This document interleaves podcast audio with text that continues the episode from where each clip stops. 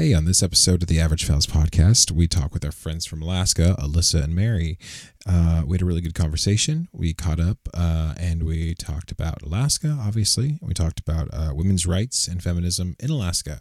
It was a really good episode. Um, there was some call issues because it's um, handled online and it's a long distance. Uh, we did have some interference, so this is just a fair warning. Uh, sorry for the interference and the technical difficulties that we had recording this episode, but it was still a awesome episode. So with that much said, uh, yeah, hope you guys enjoy.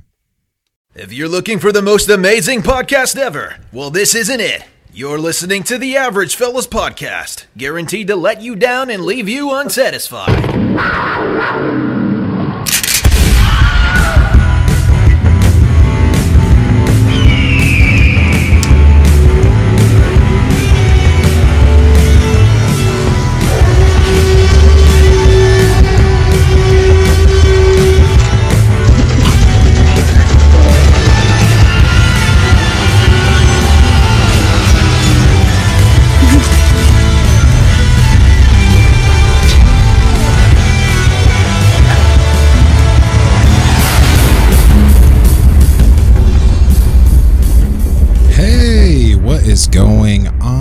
Ladies and gentlemen? Uh, this is your host, uh, Jody Zach of the Average Fellas podcast, uh, and we are. I'm coming to you live, I guess. I don't know. Um, We're not live, but uh, from Riverside, California, and uh, this is a late night show. Uh, we're on pretty late. We have some guests on that had of real lives, not like me, where I just get to hang out and wait for people to actually, you know, have time because I don't have anything going on. I lost my job because of COVID, right? Um, anyways, so yeah, great show. Today is August 3rd, um, and it's Monday. It's a Monday night. This is so cool. I'm, I'm glad we're doing a, a night show. A night show is what I'm excited for. Um, hey, I just want to thank the listeners. You guys did amazing job this last week. Uh, we reached over 150 downloads for the first four episodes, and I think it's climbing past 175 downloads now. So thank you guys so much. Shout out to all the listeners. That's upwards of 40 downloads per episode, guys. Um, yeah, you know where to find us. We're on all the major platforms Apple Podcasts, Spotify, all that good stuff. Um, yeah, cool. Take a look at our uh, Instagram, Average Fellas Podcast. Take a look at our Twitter, all that good stuff, all that jazz, our YouTube channel. Um, yeah. Um, anyways, like I said, it's the 3rd of August, and on uh, August 3rd in 1958, a U.S. nuclear submarine called the Nautilus accomplished its first undersea voyage uh, to the geographic North Pole. The cool thing is that the Nautilus dived at Point Barrow in Alaska. That's where it set off. It dived there in Point Barrow before it went off to uh, chart the the North Pole. So interesting fact about August 3rd, right? Cool, cool little date there. Uh, yeah. Hey, uh, Alex, uh, what'd you do this weekend? die inside. You died a little bit inside, huh? I'm so sorry, my guy. I'm so sorry. A- Alex is working through this uh, pandemic right now, so I I'm a hero, as I said many times, and it's not fun. yeah, and uh, I I I'm so sorry. You got to deal with some of the crazy craziness out there right now. That's wild. But um, my wife and I this weekend we uh yesterday actually we went to uh, we went to wine country here in SoCal in Temecula. Have you heard that that area Temecula, Temecula, California? Wow, dude. I'm glad you were able to enjoy wine country while I was at work. I Oh my it. gosh, I'm so sorry, man. This is the highlight Glad of my life. my life on the line so you can go to wine country. Thank you so much. All right. I social distance, right? It was all outdoor, you know, areas and stuff and uh took the mask and all that. So hopefully um you know, hopefully they these businesses they just barely reopened and then they had to close again. So hopefully uh hopefully in some way um you know they they make it you know i hope they make it out there. Maybe maybe my business to help them out you know.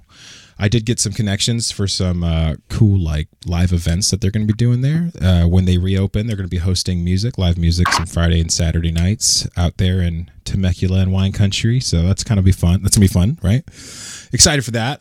Um anyways yeah that was my weekend uh i almost got stuck there you know it's it's kind of it's one of those things you start off in wine country and you're like, oh, I'm just gonna go to one spot, and then it turns into two spots, and God knows how many spots you end up at by the end of the day, right? So we got out of there alive. We made it out. You know, I think we spent like forty bucks or something, so we made it out alive. So, anyways, um, yeah, I want to uh, kind of just get into the show because we have some really cool guests here that I think uh, you guys would uh, enjoy hearing their story. Um, these are people that Alex and I met, Moon and I met uh, on vacation. We were on vacation in South Korea and um, somehow their stars aligned for us just to meet and become friends. And here we are three years later. Uh, I give you guys Murph and Mary. Hey. You.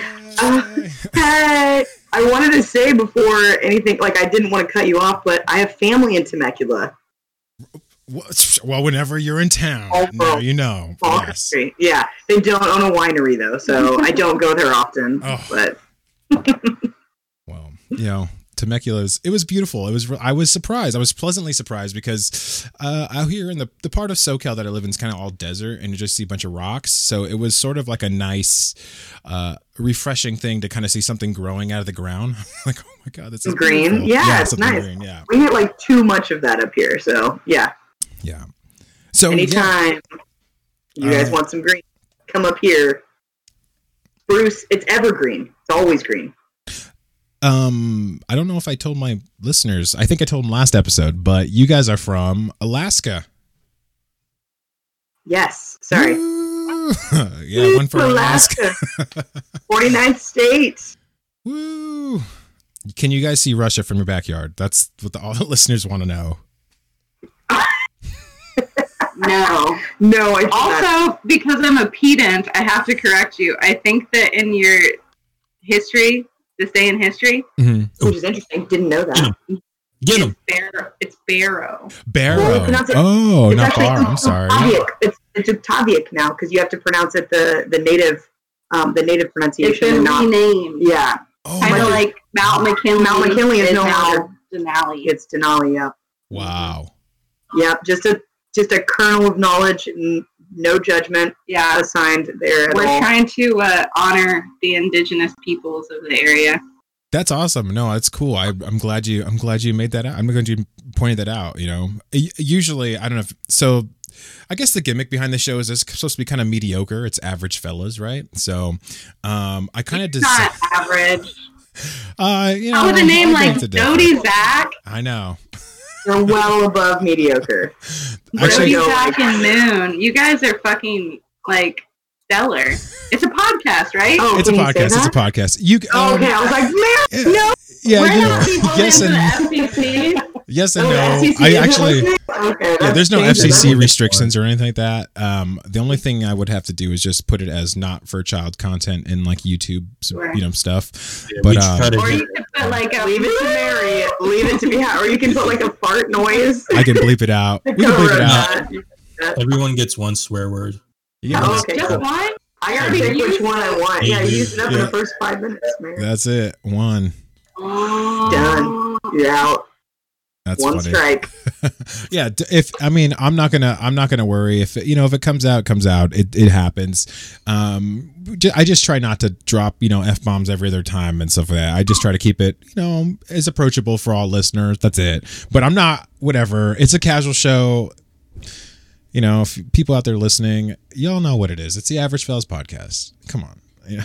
Right. Average people drop an F bomb every now and then, That's especially when they're trying to yeah, when they're just trying to get a point across. Sometimes especially when they're especially when they're raising awareness about indigenous people. So you know, there you go. Exactly. Yes. Thank you. Um. Alaska. Let me get. To, let me get to my notes because I was supposed to ask you guys how's life. That was like the first question. I was supposed to ask we just went straight into it like a, Oh a train off the tracks. Just- gosh, that's what. So, anyways, yeah. How is life? What is life like? I. I mean, I haven't talked to you guys in three years. It's been, you know, we've just seen. I can't believe catch it's been three years. I Isn't know. that crazy? That's nuts. Oh my goodness. I got I got into a relationship literally right after I got home, and that relationship just ended. So life Oh, life is weird. Life, uh, Yeah. I'm sorry. Finds the way. I'm sorry. But it's okay because I got a dog instead of a boyfriend, so it's fine. Yes, You know what. I mean? Some might say it's better than a boyfriend. Definitely. I would. I would So- also. A majority of the people involved in this podcast would say it's better. I agree. It's they. and It's just.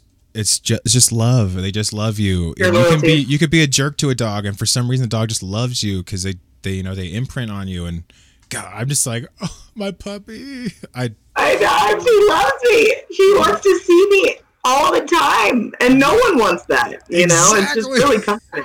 my Yeah, wife has a hard so time great. with that. You know, sometimes it's Yeah. funny. It's funny because I'm like, yeah, can I get you on the podcast? And she's like, oh, baby, you know, like you talk a lot already. And I was like, yeah, okay, yeah, you're right. You want to like set a time aside to talk? That's crazy. yeah. So, so, um, no, but eventually I'll get, I'll get, I'll get her on the podcast. We'll do something.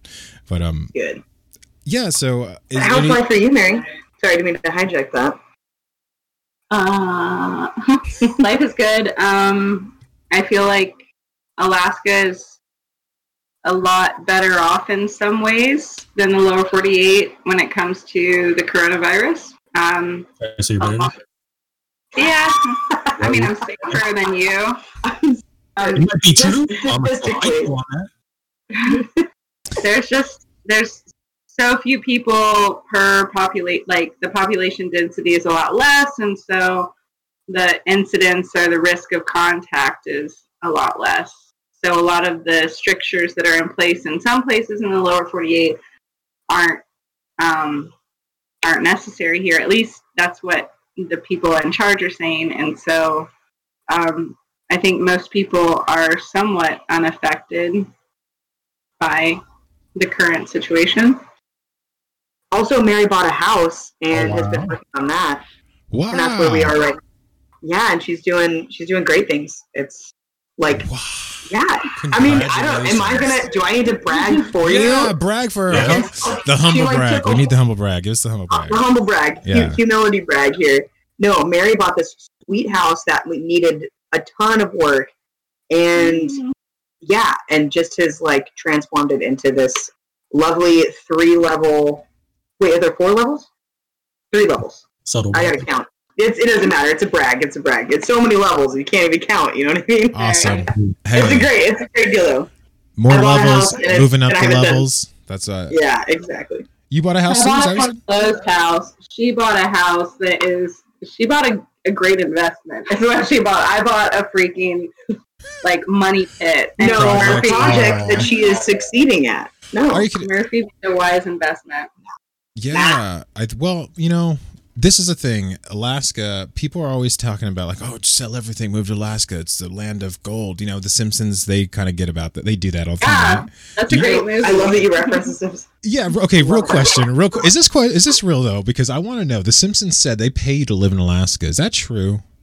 kind of. It's called the permanent fund dividend, and so every year um, we get a Stipend. basically because there's a lot of multinational corporations that do a lot of um, like purchase a lot of mineral rights here Yeah. and so they're kind of paying back the people who live here to take It's basically like the the resource uh, pillaging that's happening here. They are like, hey, you get a tiny fraction of that coin um, that we have extracted from Yeah. the earth, and here's a little check for it. Wow. And that's actually a hot topic of debate within Alaska right now because the uh, economy is based so in, it, yeah, it's entrenched. It is solely based on essentially oil um, and natural gas and and because of minerals. Yeah, the coronavirus this year, our normally we get the PFD or permanent fund dividend every fall, um, and this year, you know, so many people, despite the fact that we're somewhat isolated and somewhat shielded from a lot of the crises that occur in the lower 48, we were affected by it and still are. Um, they released the dividend early. I believe it was July 1st or June 1st. June 1st. Um, and it was like, it was less than what it normally is. And that's always something that people Yeah. complain about is how much it is because back when I was a kid, you got $2,200 a year. And Wow. yeah, this year it was 990 Something like that. Yeah. But I hmm. mean, as someone who wasn't born here, I'm like, oh my gosh, you guys are giving me a check? yeah, yeah, yeah. Oh, wait, so what is that called? What is that called if you're not like a native Alaskan? Like, what is that called? Your transplant? Oh, Should be. Yeah. Most people, I- well, I shouldn't say most people, but it's a it's kind of a common thing. Like when you meet someone in Alaska, you're like, "Oh, where are you from?" You know, and like I would say, It's like Las Vegas. it, yeah, yeah, it's Yes. like from there. And For like- the most part. for the most part. And like, of course, you meet people that are, and they're you know natives, and they're like, oh yeah, my I- I was born here, or my parents were, and like they always specify like, oh, I've been here three generations. Generation. you know? Yeah. Wow. Um, and then, so people who are like from here, sometimes there's actually like a colloquial expression for it. And that is if you've been here, you weren't born here, but you've been here for a long time, you're called a sourdough because you're seasoned. wow. kind of like yeah and then if you're new you're called a cheechako which is like i think athabascan for like it's kind of like greenhorn in california Oh, okay, yeah, yeah, you know? yeah, yeah, yeah. Okay. so yeah not everyone uses We the just term, blasted so. you in the very first question with a bunch of Alaskan. Uh, no, it's knowledge. cool. It's cool. It's cool. It's it's cool.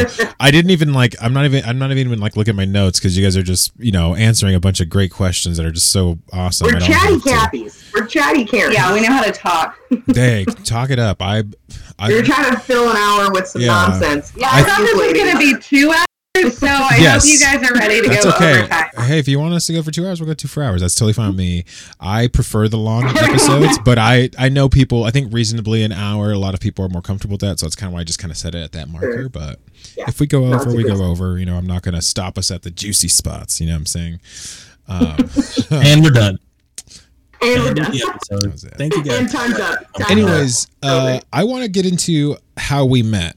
I know we met in the fall of 2017 in South Korea, and we met in a hostel. Uh, Alec, do you guys remember the name of the hostel? Okay, was it? Uh, you know Eno. That's right. Eno. Eno's, Eno's hostel. That's right. Oh God, I forget. Oh, and my the God. dog's name was eno That was named after his Oh. Yeah, dog. the white, the little white dog, dude. That dog was so cool. Yes, that's was right. Oh, it was such a beautiful dog. He dog. didn't like getting photos. Every time I tried to take a photo of him, he pieced out. He's like, I can uh, send you some of my archival imagery of Eno. You got Yes. some? Yes. Oh man, I have the some Sabina. boomerangs. Nice. Oh, nice. Uh, there's My a first boomerangs. wait. Like, did you get them there? Yeah. Oh wow, cool, awesome. I the only thing I brought back was credit card debt, so and a few keychains. Well, with as much as you guys are going to the bar, no, I'm kidding. Woo! Yeah, we were we were we were came having a back with twenty blast. dollars in my bank account. It was awesome. it was great. Oh yeah, my we all were suffering a little bit. We paid for that tattoo as well. So, and Mary had new eyeballs. Oh yeah, put how are your eyeballs? Yes. Okay, They're talk about so that. good. Make sure you Oh get God. follow because uh, So okay, so we we there. I'm in standing in the lobby, and I we Alex and I I approached a I think she was Dutch. I can't remember. I can't remember. She was Swedish or something. I don't really remember. There's She was a Dutch, I think. I think she was the Dutch. one Yeah. we had glass noodles with. Yes, yes. And Yeah. um I just thought I was like, well, you know, we've been here for a day. We haven't really done anything. We haven't found anything interesting. We just every walk we took was just kind of boring. And I kind of seen her messing with a book that had a bunch of maps and stuff and um I can't remember her name. Um but I asked her I was like, "Hey, what do you what do you know the area?" hard. I yeah, I can't remember, but and, it was and- something. It wasn't easy to say. Right. And um she just she gave me a a map. She kind of marked it all out for us and she told us everywhere to go. It was like her third time in Korea or something. And she actually gave me her book. She gave me her travel book for Korea that had all of these notes and stuff like that, like where to go. So it was a, yeah, super good resource. Like the first week I was like, "Oh man, I was, you know, capitalizing on all the cool spots that she had already found and just kind of we just kind of walked the you know, followed those maps around for a bit, but um I remember think you guys were checking in is when I asked you guys, or it was a day or two after you guys checked in, if you guys wanted to go get something to eat. But I think Mary had already got her eyeballs LASIK at that point. I yeah, I'm trying to remember the pinpoint exactly when we met. I feel like it was at one of the breakfasts because I say breakfast too. I say it was breakfast because you know how they had the breakfast and they always played the Okay. coolest music. They played the coolest music. I mean, it was the same thing every day. It was like, here's your juice and here's your toast. Toast. Yes. And yeah, and it, and it was fine. And then you would just yeah, and oatmeal and good oatmeal. And they would just play the greatest music. It was like the jazziest, most relaxed mornings ever. And then they would get into some like Drake and Hip hop. yeah, Yes. It was like- hip-hop. It was like uh, jazz, Yes. and then it would be 11 a.m. hip hop, Hip hop. and then yeah. they would start cleaning. Yep, yep, yep, yep, yep. Gosh, that It was place was great. so cool. This It this really hostel had a it had a little lounge and like bar at the bottom of the hostel. You check where you checked in and is exactly where you paid for your drinks. That's the kind of hostel it was. We're like, uh, are you here to check in or are you here to drink? You're like, uh, both. You know. Porque no los dos. yeah, exactly. And uh, She's my Spanish teacher. I wish I spoke Spanish. I barely speak Spanish. It's almost I know. I I you know the funny thing is that I moved uh, like two or three hours closer to like the Mexico border. So I just like I don't even speak Spanish, and I'm like, oh my gosh, this is It's so embarrassing. yeah, it's embarrassing. No, don't- you I'm shouldn't not be useful. No, I'm not don't. Uh, so, Moon, you speak Spanish, yeah? I understand Spanish pretty well. I don't speak it very well though. Okay. I speak it enough to get by. Right, right. Yeah, yeah. I don't speak Spanish very well either. My I grew up in Texas, so I a lot of I was exposed to it a lot of it. And some of my best friends are like I went to Honduras this last uh, winter with my Wow. one of my best friends. I tried to learn it, Spanish for that, and so I did learn some. But again, it's like very situational. It's not helpful a lot of the time. Yeah, I was like, if I ran into somebody that I wanted to purchase a ancient book from, I would know how to say that. You know, like that's the right. that's the kind of Spanish I learned. Actually, uh, Alex and I did that with uh, we did that with the Korea trip. We actually started listening to a podcast called "Talk to Me in Korean." I think it was, Yep. and um, we listened to that for a good six seven months. Um, so uh, yeah, we listened to that for like six, seven months before we went, and I only thing I remember how to say is like "I'm sorry" and "hello" and "thank you" because that was it. Yeah, "kamsamnida." That's all I remember. I don't "kamsamnida," and uh, I I can still remember "annyeonghaseyo." Yeah, "annyeonghaseyo." Uh, "annyeonghaseyo," because like that was something I thought was beautiful in the Korean language was like when you when you're leaving, when you're the person leaving, you say, you know, uh, "peace be with you," and then like when you're staying, you know, you say, or I'm sorry, when you're staying, you say peace be with you. and you're going, you say uh, like stay peaceful or something. I don't remember exactly what the meaning, but there Yeah, was yeah, two yeah. different. I like that. That's right. Did you get a chance to go to any of the temples? Any of the temples here? We did. We went to the temple in Seoul. I can't remember the name. And then we also went to, we did a temple stay down um, on Jeju, on the island of Jeju. That's Um, right. Yeah, I went to I went to Busan, and Mary couldn't go because her eyeballs were still healing. That's right. Um, oh, yeah. yeah, and so you left your don't know friend blind. Order we're gonna go in if there's any questions relating to this, but Yes. Mary's that whole experience was hilarious. Mary was like actually Mr. Magoo, but like I felt like it was even more dangerous than that. But I will say though that other other than the situational like safety of like walking into a road, getting surgery in Korea for whatever sort of you know is a, a very affordable and safe way to do it. Just, Right. I'm not trying to bash. Oh no, no, exactly. South Korea is known for that. Like.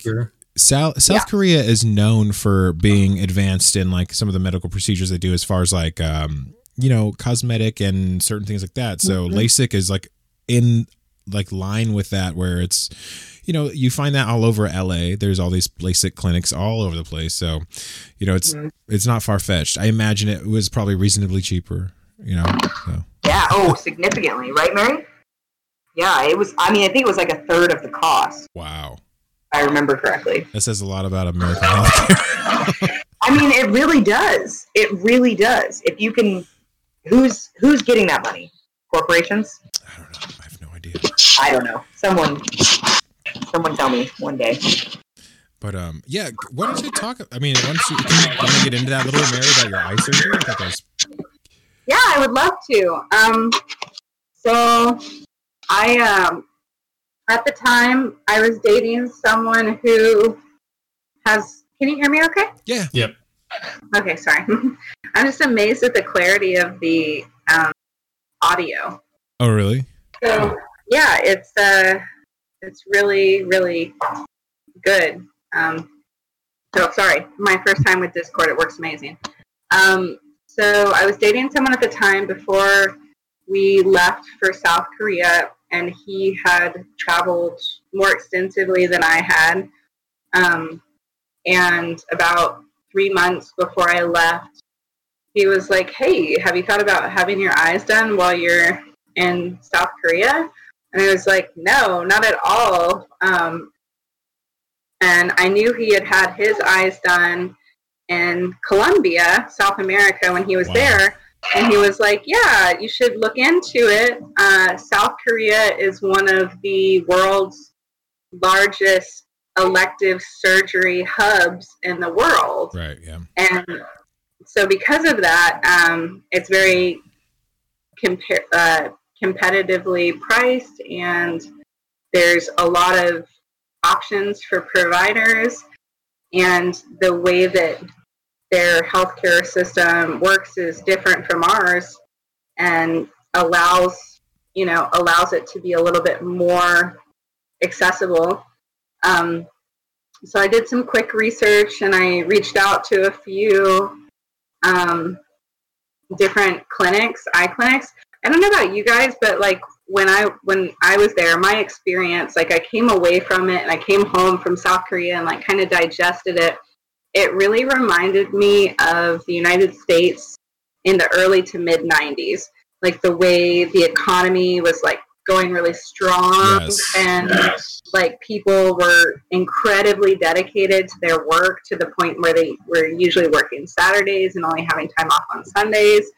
Um, and just like little things like that, you know, and um, that kind of, I think, paired with the way their healthcare system worked, it was just like so easy to reach out to these clinics in Facebook. They had on Facebook. That was how I actually made established contact with all of the the clinics because I I vetted multiple clinics before I decided on who I was going to go with.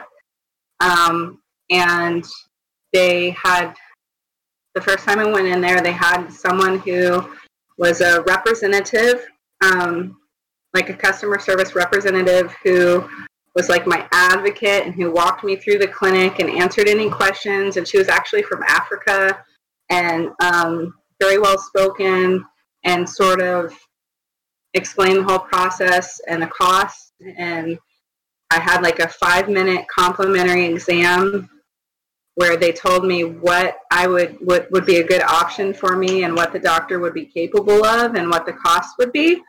And I had always been told my whole life that LASIK was not ever going to be a good option for me because I had astigmatism in both eyes.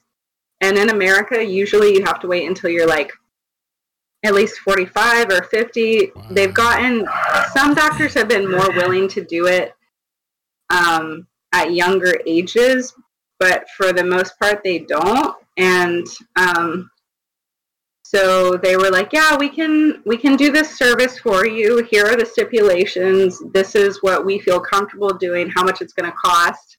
And I was like, "Okay," because I had never been told that I could get LASIX Yeah. and or LASIK, and even if I had gotten it, it would have been somewhere between like four thousand five hundred dollars up to potentially six thousand for both eyes. In South Korea, they quoted me and they were like, "We're really sorry, but because of the shape of your eyes, you are not a good candidate for this tier of surgery. So we're going to have to do this type of surgery, and this is how much it was going to cost." And it was like she was really ups- not upset, but she was really apologetic because it was going to cost more than their lowest tier. Mhm. Um, but I think it was like 1,500 or 1,400. Wow.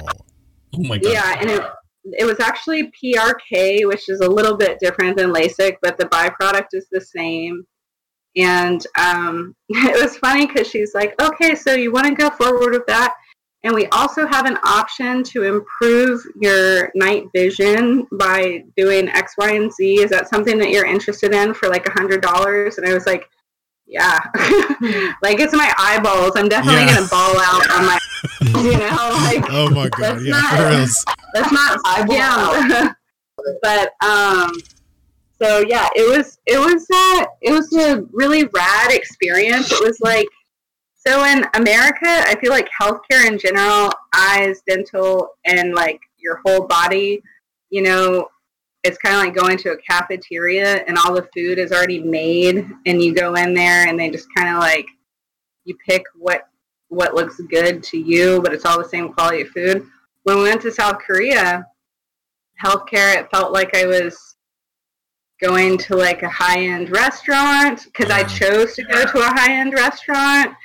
And I was told, like, okay, so, you know, you can have the filet mignon and it's going to cost this much. And if you would like a side of foie gras, it will be this much. And it just felt more like a tailored experience. And, um, I made the decision because I was already going to go to South Korea, so there was no additional cost in going there, and the cost of having my eyes done was a quarter or less of what it would have been. Wow. And it's been three years now, and I'm sure my South Korean doctor would be like totally pissed to hear this, but I haven't been to an eye doctor since I got back, and my eyes are great.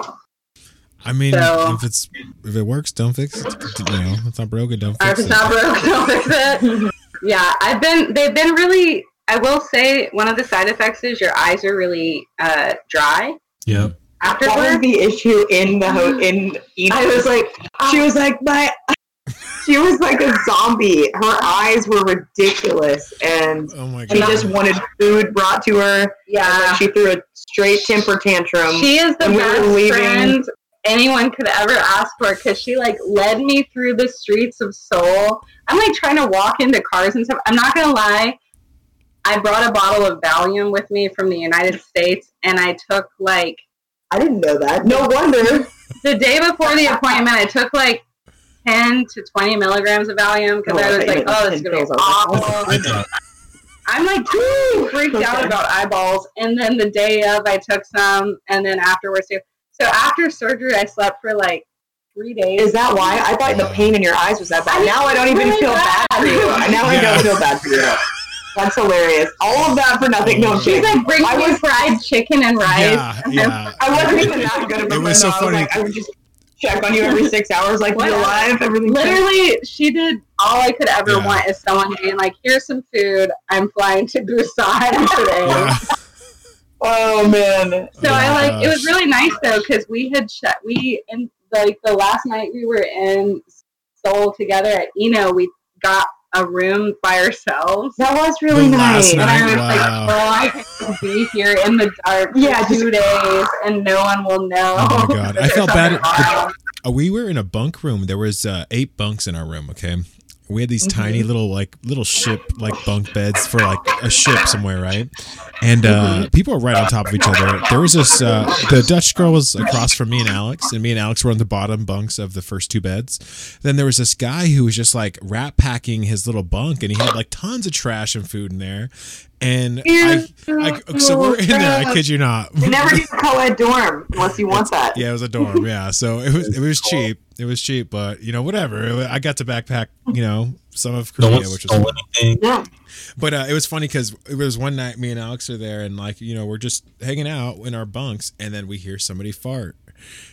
they open up the curtain, and the Dutch girl across the way, she's looking at me. She goes.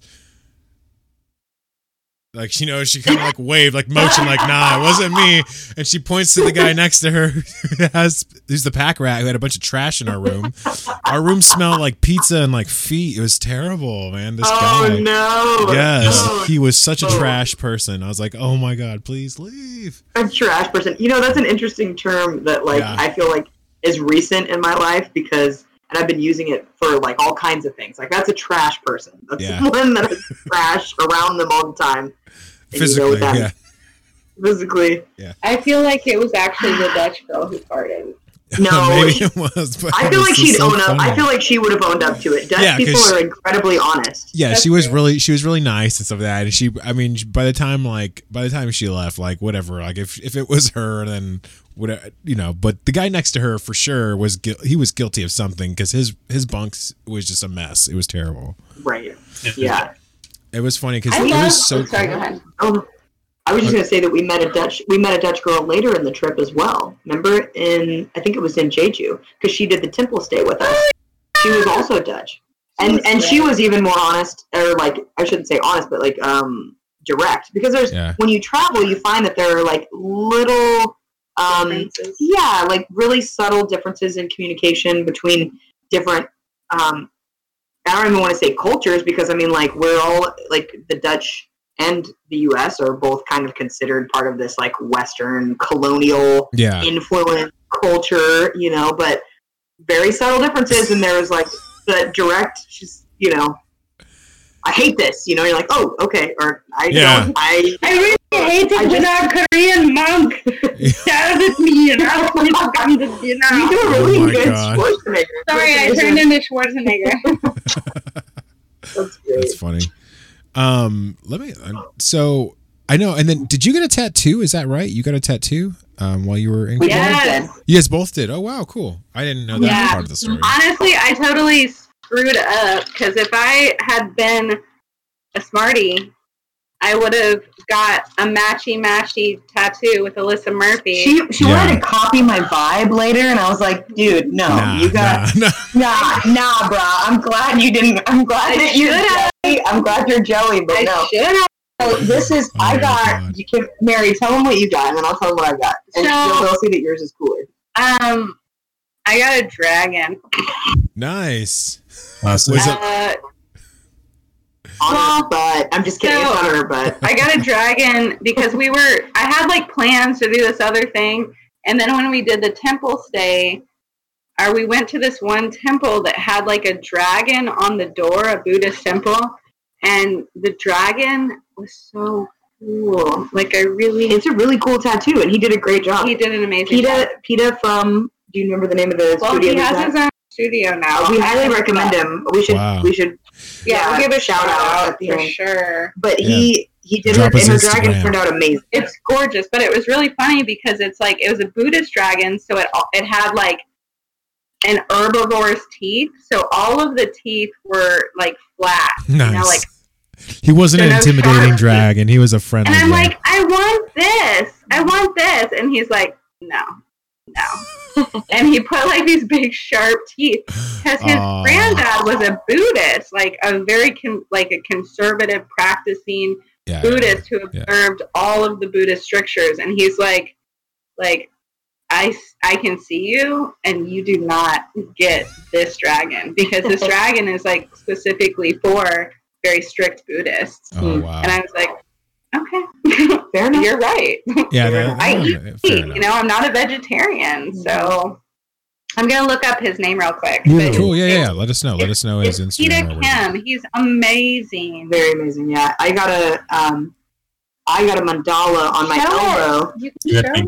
They, Elbow? yeah, I got it. So I only have two So tattoos. I have one on the inside of You my arm. You only arms. have two tattoos. How do I not believe that? Wow. I know. Right? Well, there there are two. It's one, but it's like one on the inside Yeah, here and one on the inside here. Yeah. Uh, sorry, I, I gave blood today, so I have that's why that's there. nice. And then um and then but I just got a mandala on my elbow. Look at that. No, it doesn't even look cool. It's this. so. I It's should have beautiful. totally spit her steez. but I I don't know why I always had a thing with the elbow. With uh, I think I go for like whatever the most uncomfortable thing is. I'm just Yeah. gonna just lean into that I really um, aggressive.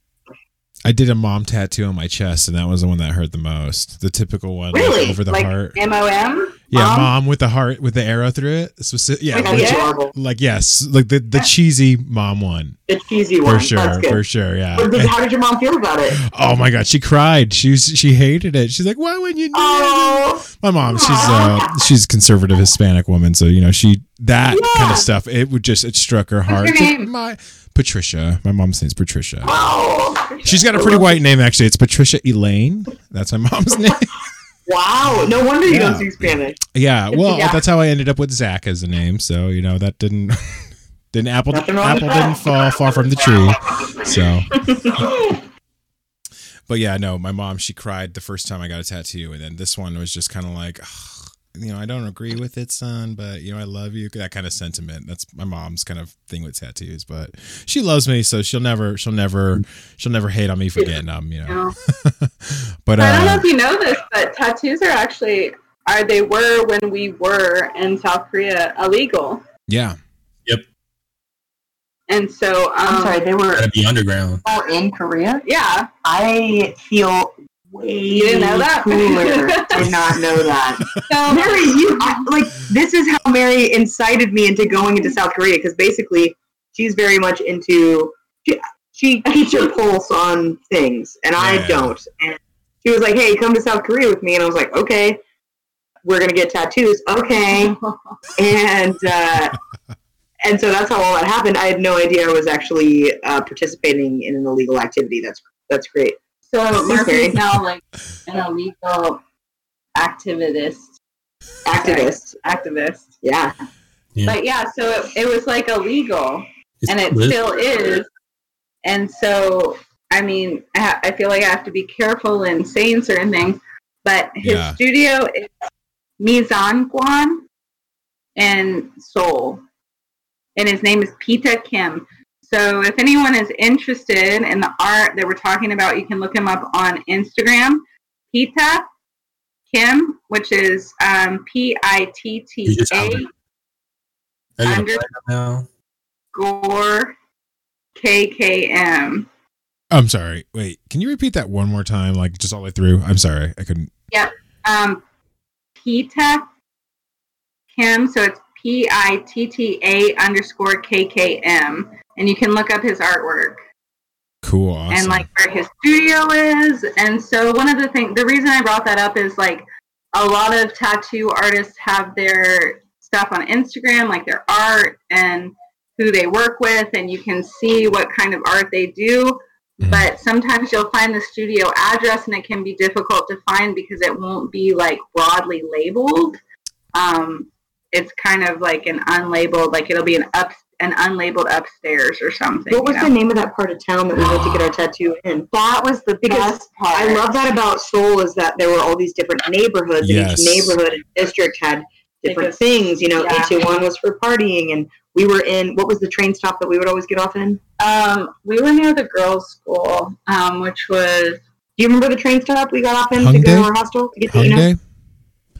No, I, Remember the and name. there was Hyundai or Home Geek? Yeah. yeah, Yes. Thanks, guys. Yeah, I was that's trying to think of that earlier and I couldn't. Thanks, guys. and there was an all-girls university a That's stop right. up from us. That's right. I remember Uh, that. Then you have. Oh man.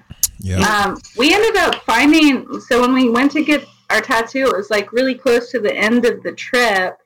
Um, and We almost missed our flight out actually. because- oh my gosh, Nice. that's a story.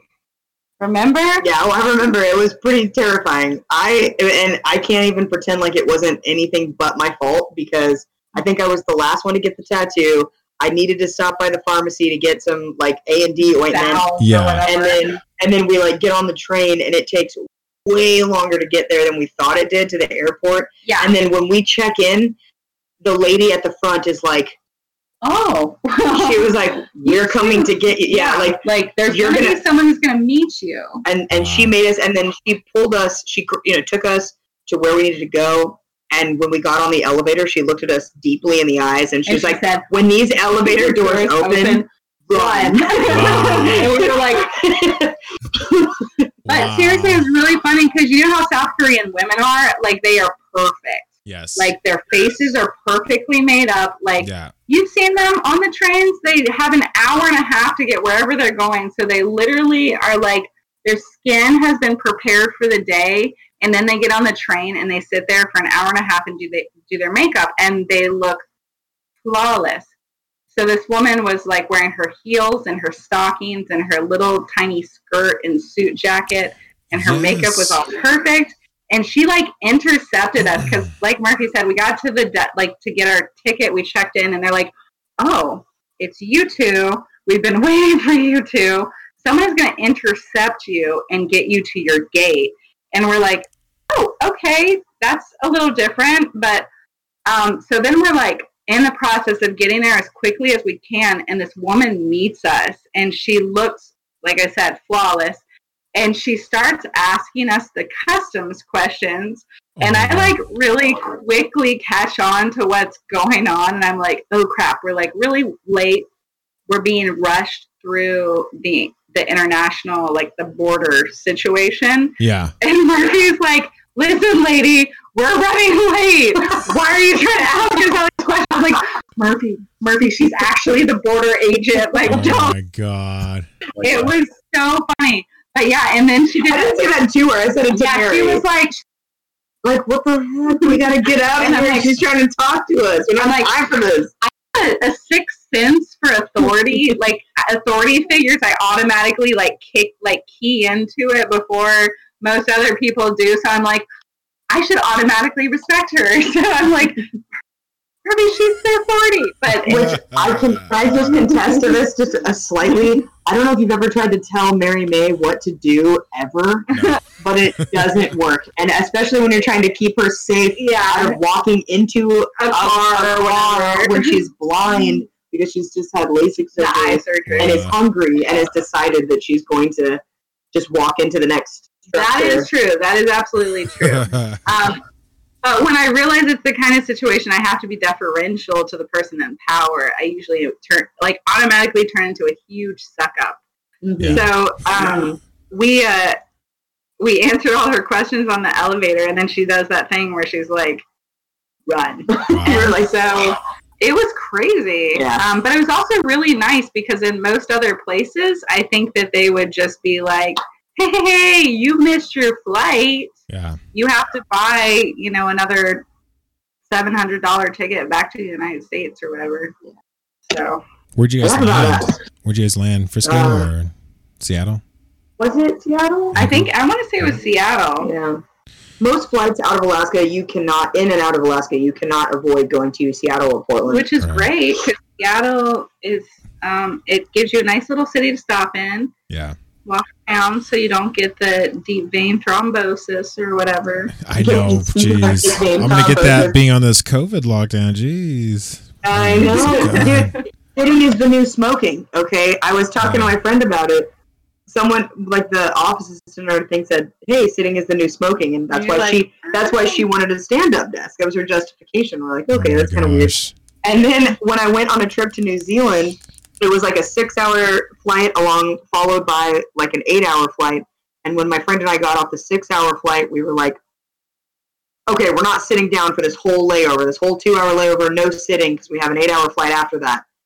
Yeah. 30 minutes into us standing, we're like, oh my gosh, I just want to sit.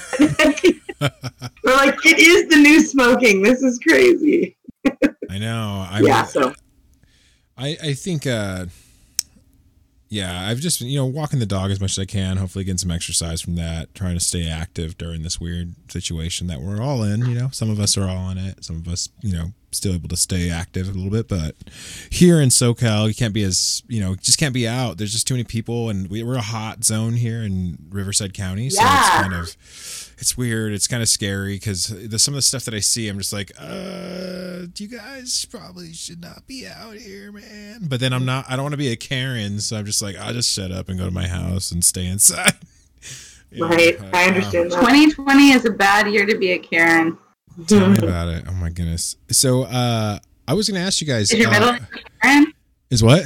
Zach Zachary Karen Hernandez? No.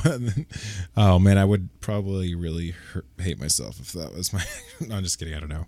Um, anyways, I was asking you guys, what was your? Do you remember there was a there was a night where we actually spent the night hanging out in Itaewon, okay, and this is like the party part of town. It's near, you know, it's like all the there's supposed to be clubs and stuff there. I don't. You remember that, Alex? Yeah.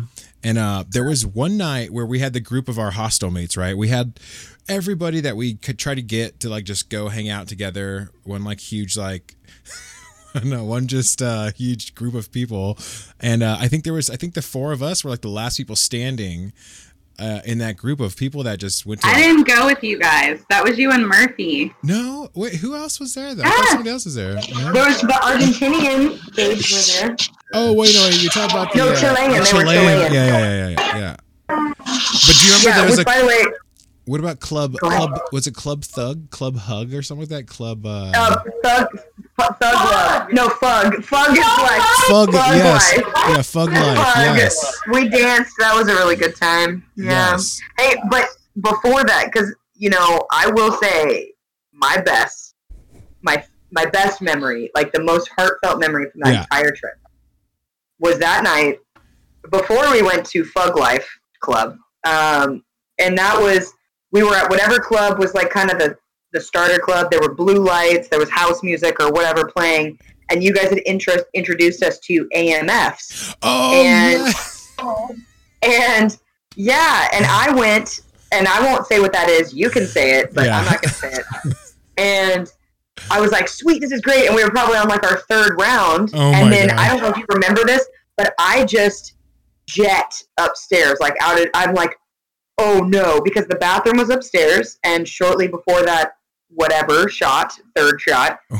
I had gone to the restroom. And um, and then I had real realized when I was going to pay for this shot that I had left my wallet and phone on the back of the toilet, like a drunk, stupid person. oh and my god so, and I said that I was like, I left my wallet, and I ran upstairs, and I could hear you guys saying, "It's gone!" Like in the background, you guys were like, "It's gone forever!" Like and I and I was like, I just knew it was gonna be gone. I was like, this is gonna be the moment where I'm stuck in Korea forever.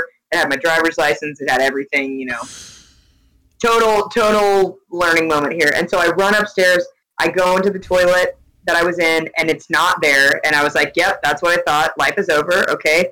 And then I come out, and just for some reason, I decide to go into the bar that is that is adjacent to the bathroom, and it's a much classier bar. It's quiet. It's you know looks like something that Ron Burgundy would be at. And um, the lady looks at me. I walk in, and she looks at me and said, "She said, did you leave a wallet in the bathroom?" And I said, "Yes." And she looked at the ID and she gave it to me, and she gave me my wallet and my phone. Someone had gone to the restroom and then brought it into that adjacent bar, and I something told me to check, yeah, to check in there, and Wow. I did, and I'm so grateful. Yeah, I remember. And that's when I like. It is the most safe country. I would That- I would move to Seoul in a heartbeat. It's That's so why I love Korea because Yeah. it it felt really safe. Like you could just walk around at like four or five in the morning by yourself and not worry about anyone messing with you. Yeah, I It did. was So- really cool. And then there was always people around all the time. Didn't matter what time of the day. There was people hanging out at like uh, cafes and stuff all night. So yeah, and there was so much going on, and it wasn't it wasn't all partying. You know what I mean? Obviously, Itaewon and like certain areas were, but like Yeah, there were a lot of yeah, interesting things to do. We went we went to the most amazing tea shop I've ever been to in my life. That's right. and then there was a- telling me about that. Yeah, there was a lot of historical stuff. I mean, there were just there was a lot going on, and they really. The, I would say actually the worst part about the only thing I didn't like about Seoul was how terrible the sewers smelled. Like when you would when you would stand on the sidewalk and you would be anywhere near a sewer grate, it was like actual death was penetrating That's the the funny. The funny thing is, like, we were there long enough to see the trash cycle happen at our at the building Mm. at the hospital. Like, if we were there for like three weeks, and we seen it happen. Like, Mm-hmm. I was like, uh, this isn't necessarily, you know, like. I think it's first world problems for us. Maybe we're used to certain amenities. The f- strange thing is, I actually seen a squatting toilet inside of a restroom, like in a weird mall. Um, Mm-hmm. which was really interesting because I'd never, being a Westerner, you don't expect you know to end up walking up on a squatting toilet, and so it was like a real reality check for me. And I was like, Mhm. uh, Alex, I think we should just keep moving, bud. Let's just keep going. so yeah, it was just uh, it was it was tough. But but the Dude, thing I is like one. One thing for me and Alex I know was hard is like we're large men, so we're like I'm six one, he's six four, so You guys did definitely stand out in the crowd yes, for we sure. did. We stood out like a sore thumb. I'm really dark. I even had a boy approach me and asked if there was something like he was perplexed with my skin color because I was so dark, you know. So he, it was weird, strange thing to to actually deal with. Perplexed, he's confused by it. Yes, ex- Like, I don't He's like- understand your said- pigmentation. we were on the subway together, and he walks up to me and he goes, "Your skin color." I am perplexed. That's it. That's all he said. Do you remember all the weird clothes that people would wear that would have oh like Oh, yes. they, they would say things in English that made zero sense? It was all fake, all fake, like Yes. Supreme and Gucci stuff. Oh my. Oh my gosh! And I think didn't we go to Gangnam together? Like we went to some sort of richier, shoppy Yes. area, and the train was super crowded. And I remember getting like that was the only time I felt like actually claustrophobic. Because in Alaska, you just don't have experiences like that where you're jammed on a train with people that you're like literally touching their bodies Yeah. because there's no extra space and there was this this older korean lady who you always like you always respect the elder generation. They always sit down. Like if there's a situation where you're sitting and they're standing then you're doing something wrong. And there was this older lady who was like really aggressively picking her nose. And then she touched me said, and was like oh sit down. And i was like no. No, I'm good. i'm good. I'm good. I wonder how she's doing in this pandemic. She's I wonder- Right? Gosh. Um, well, from what I heard is that South Korea did a pretty good job of like tracking everybody. They employed some kind of like cell phone tracking system. I think they're supposed to be like the one of the most like high tech like telecommunication places in the world. So I imagine. Did you guys get to? I'm sorry to interrupt. Yeah, go ahead. Do you ever get to take advantage of the national? They have like a national Groupon type deal. No. No. Oh, it's an app. Yeah, it's an app, and you can't pay. There's a lot of things you can't pay for unless you have that app. But it's only in Korean. You two Ah. cut it out. Sorry, those are our dogs that are playing. Like Well, actually, I think I might have done something because I had to buy League of Legends tickets last time I went last year. oh, I you're going back? You lucky. I went back. I want to go Oh. back again. Oh my God! Will you let me know? Another country. No, Alex, let me know and I'll go with you because I or I, we don't have to go together, but I want to go simultaneously so that at least Yes. know one person entire country. Relive, You know what I relive mean? the magic. Oh man, those are just fun nights. It was just a good time. I want you know? all of us to go back. I, I feel like. But wait, wait, that app is the shiznit Oh, yeah, yeah, because we went out with um A local. a local, yeah, and she got us. We got Massages. three Thai massages that were like it was like two hours long, and they were um they were the they were like sixty or seventy percent off. Wow. What was it, Martha? We ended up getting like Thai massages for twenty dollars, and it was a two-hour-long massage. Wow. Ten dollars an hour.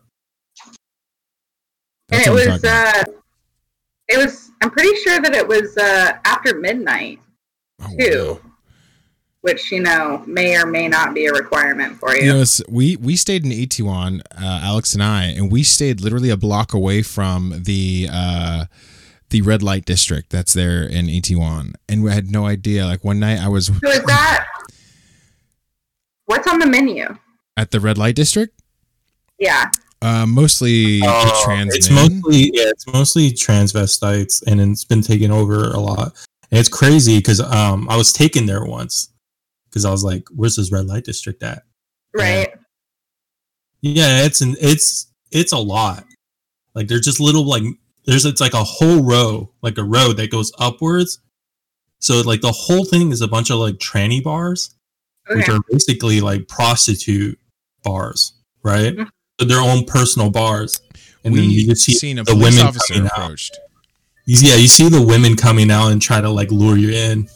I was like, whoa, this is crazy. Like the person I was with, she like asked me if I'm used to trannies. Like I'm from basically Bay Area, so yeah, we have a lot of I have like a lot of family friends like cross dress and do the, you know, the that type of stuff.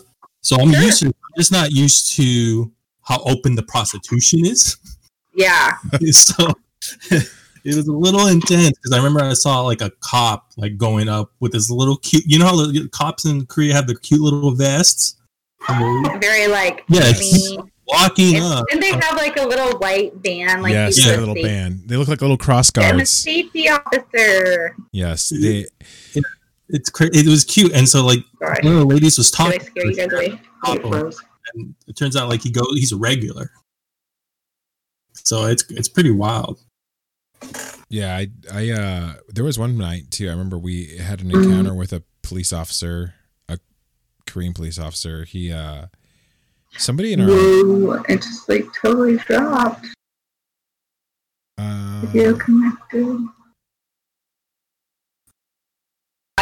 Yeah. You never told me that. Oh, My- This is like a really. I'm telling This you is like now. She's very smart, dude. oh my gosh. My dog impresses me like that too. And he's kind of, he was like a runt, I guess, of his family. But when I when I, when I actually got him, he was given to me. I fixed a guitar, and they were like, give me him as like, you know, payment. Payment. and uh, he was he was with a bunch of chihuahuas and he was just kind of bigger and i was like you're not a chihuahua yeah and um, i turned out to get i turned out to get uh, it turned out he was like this he's this weird hybrid between like beagle german shepherd and so he's just this cool looking like small beagle shaped german shepherd it's really strange but he yeah everybody looks at him they're like what is he so Yeah. he's Can you a- roll that beautiful bean footage? Yeah, do you Oh. have any uh, baby footage? do i have any of his baby footage Yeah. Yeah. oh I mean, yeah or just what he looks like now. He is Well, to have- us as Yeah, well, Can you just like point your laptop in his direction? oh wait, oh yeah. Let me see if I let me see if I get him over here.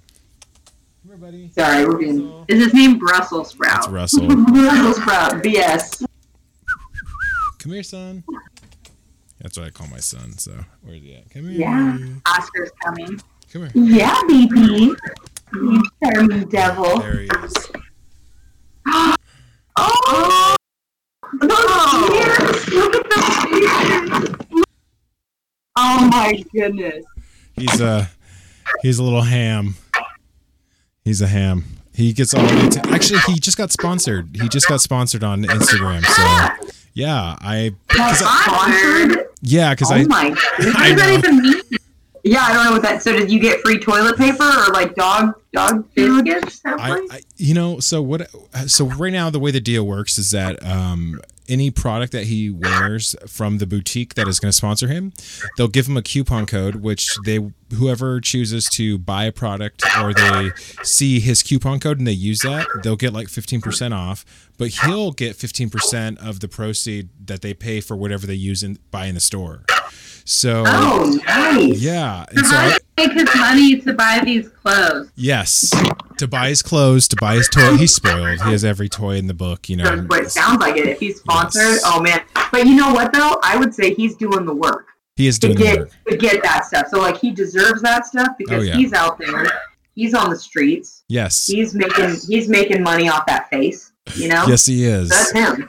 Oh yeah, we de- we I'm definitely selling selling that little uh cute little smile of his because everybody when they see him they're like, oh my god, what is he? And I'm just like, you know what? I'm gonna put him on Instagram. It took a year, but he got it. So He blew up. he blew blew up. up. Um, but no, yeah, the I, I just kind of I don't know if I'm gonna do it yet, but um, they kind of give they already reached out to us and stuff, and so I was like, oh, I'll think about it. Um, because then at the end of the day, I kind of feel bad because I'm like, I don't want to exploit my dog, but he is super cute, you know, and if he can pay for his own dog food, Think if it was you, how would you feel about it? I, Like, because then then you'll know whether it's exploitation or not. Because I consider it him getting a job. yeah, that's what I he's, consider. he's a working boy. He's a working dog. Yeah, for sure. Yeah, I keep asking Zephyr. I'm like, when are when are you going to get a job? When are you going to contribute to this family? Did you just say your dog's name is Zephyr right now? Yeah, do you know what that means? Everyone's like, what is a Zephyr? I know what it means. It means Oh, um, I think it's a calm breath, I believe. Or- it's a it's a calm wind, like a like a a westerly wind. It's actually from the Greek god Zephyros, um, which is the god of the western wind. So it's like a it's tip to be specific and ridiculous, it's actually like a a, a calm, warm breeze from the west in the northern latitudes Wow. Sometime around the summer solstice. But in common vernacular, it's just like a warm breeze, a warm, gentle breeze. That's funny. Um. That was really that was really ridiculous and pretentious and me. to No, no, no, no. It's cool. It's cool. But I've, that was the first word I learned as a kid that I was like, "That's a cool word," and so that's it. Just stuck with me. Like, They look at me funny when I say it. So for you to have been like, like a big giant smile was really nice. That was the first time that's happened. Yeah, no, I really like the name now. Hey, what's up, dude? We got Moon back on the line. Moon, Welcome to Love Line, Moon. new moon. No, just kidding. I, I actually like, regardless of whether we're recording or not, I would actually like to know the answer to Mary's question before you guys' O face was frozen in time and the whole thing stopped. What was the Yeah. question? Um, what m- was your name Moon because you because of the Korean aspect, or Oh no, I just I, I always had like a really cool fascination with the moon since like ever, since I was little. So I what's just your what's your zodiac sign, if you don't mind me asking? I think I think I'm a Sagittarius. I'm, I can't I'm, really a, remember. I'm an Aquarius. You're an Aquarius. Okay, I'm a Cancer, and they are like the what? moon. That's why I say that because the moon is a big deal in my life. So that's why I was curious. I was like, hmm. I'm a Cancer. I was born in July. You were born in July? Mm-hmm. Then you're definitely a Cancer, bro. That's not true. You could be a Leo also. I identify as an Aquarius. Oh my god.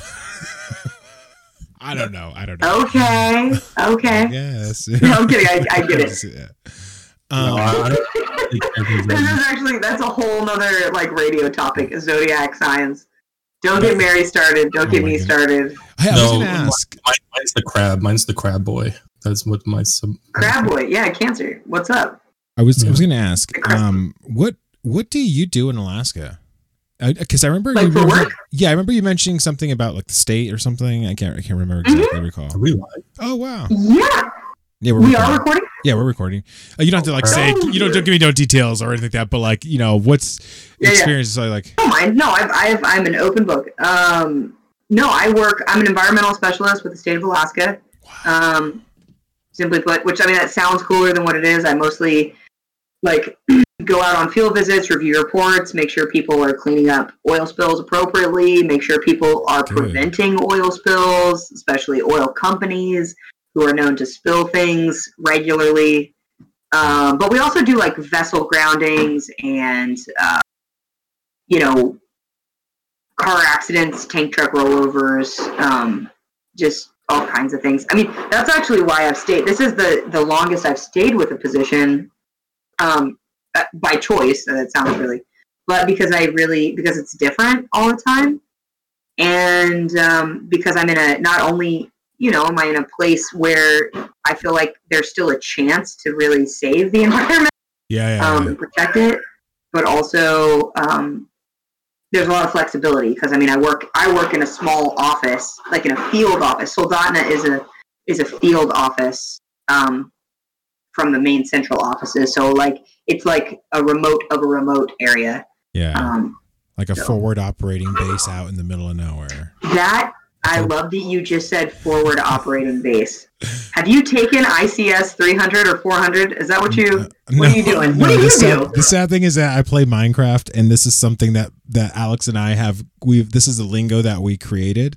All of our like little, uh-huh. we make these little maps and stuff, and so on the maps, the way they're lo- the way they're logoed, there's little outposts, and the outposts we call them forward operating bases because we're discovering new areas on the maps. You know, so Yeah, the furthest point point it- away from base we call forward operating base. You know? forward operating base. No, it's a and it's a realistic thing. In like, and you can apply it to so many genres of your life. A forward operating, you know, Spot. I, we'll say base, but yeah, you could do it in like even in like a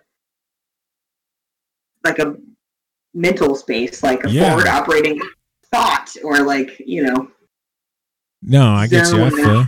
I'm vibing with you. I get you. Mhm. What's so I, I uh the the weird. Okay, so you work in, in like in the environmental and stuff like that. What are the uh, what are the odds that you see like some amazing wildlife out there? Because I feel like that's like probably something that people think about. Like we're out in Alaska, you'd imagine to see a ton of wildlife. Right. We so I've seen I mean I've seen lots of bears. Lots of bears and then like you see like wolverines, wolves. Um although I yeah, I got to see a wolverine, but it wasn't actually on the job. That was a side that was a side deal.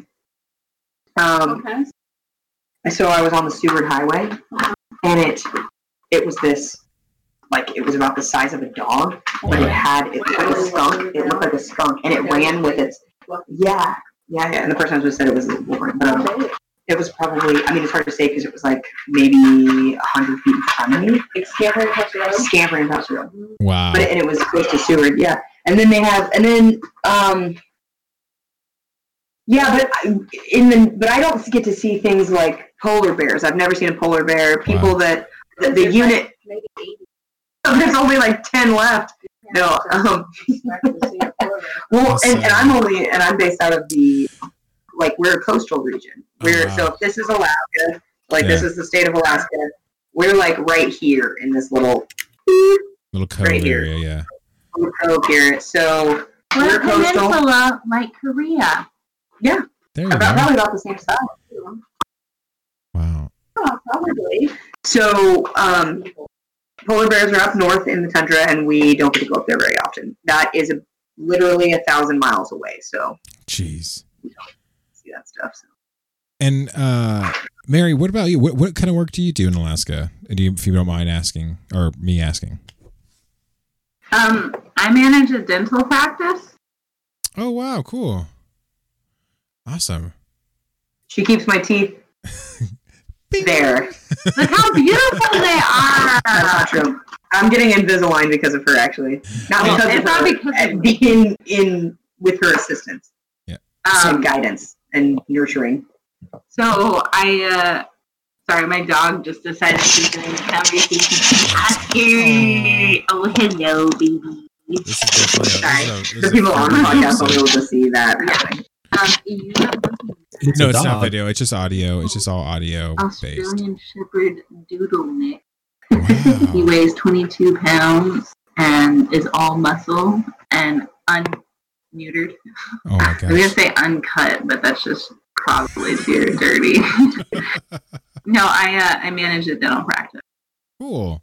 Awesome. And uh, I mean, I think a lot of times, like for me, like I imagine everybody's on the Discovery Channel out there, like hauling wood. Oh, can you, you guys can hear me? Off. Can you guys hear me now? Go away, cutie. Yeah, you are cutie.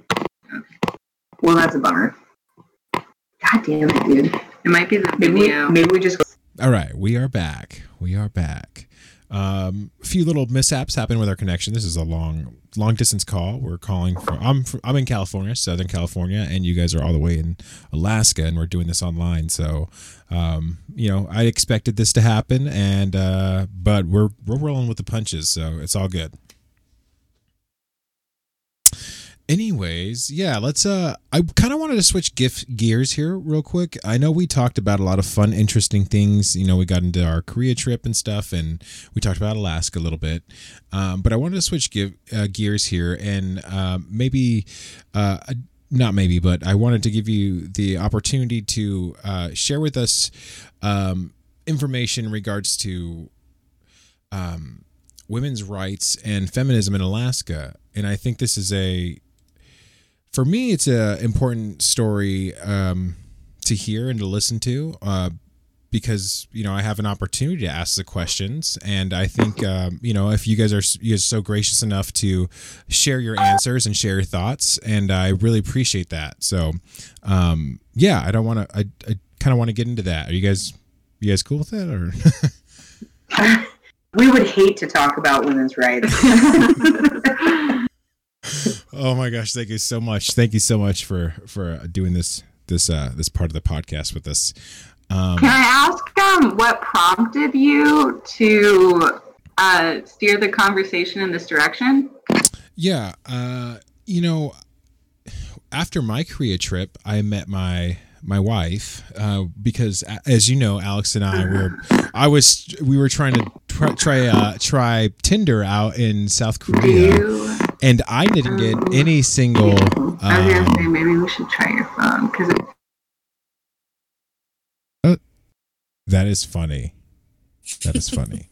It's really like that. It's you don't miss crowds and the lower 48 and all the hassles that come with urban life until you are trying to do a podcast and the internet craps out on you four times in a row. So Right. So I mean, I think it's it's a cool thing that we're bringing this message back from Alaska and able to share it with the lower 48. So, um, but I, I want to follow up your your question, Mary. You'd said what kind of prompted me to steer the the the conversation here, and um, I just want to say, like when Alex and I were in Korea, I had tried Tinder with him, and we were just you know having a fun fun time. Uh, single guys, you know, what do you expect from us? And uh, you know, nothing happened for me. But when I came home, I still used my Tinder app for like a week, and the first person to respond to me was my wife, and that was the first and only person I ever met from Tinder, and we kicked it up, we hit it off, and then we became best friends, and you know now now we're married. But um, my wife has actually um, kind of talked to me about it a bit and bring it up and sort of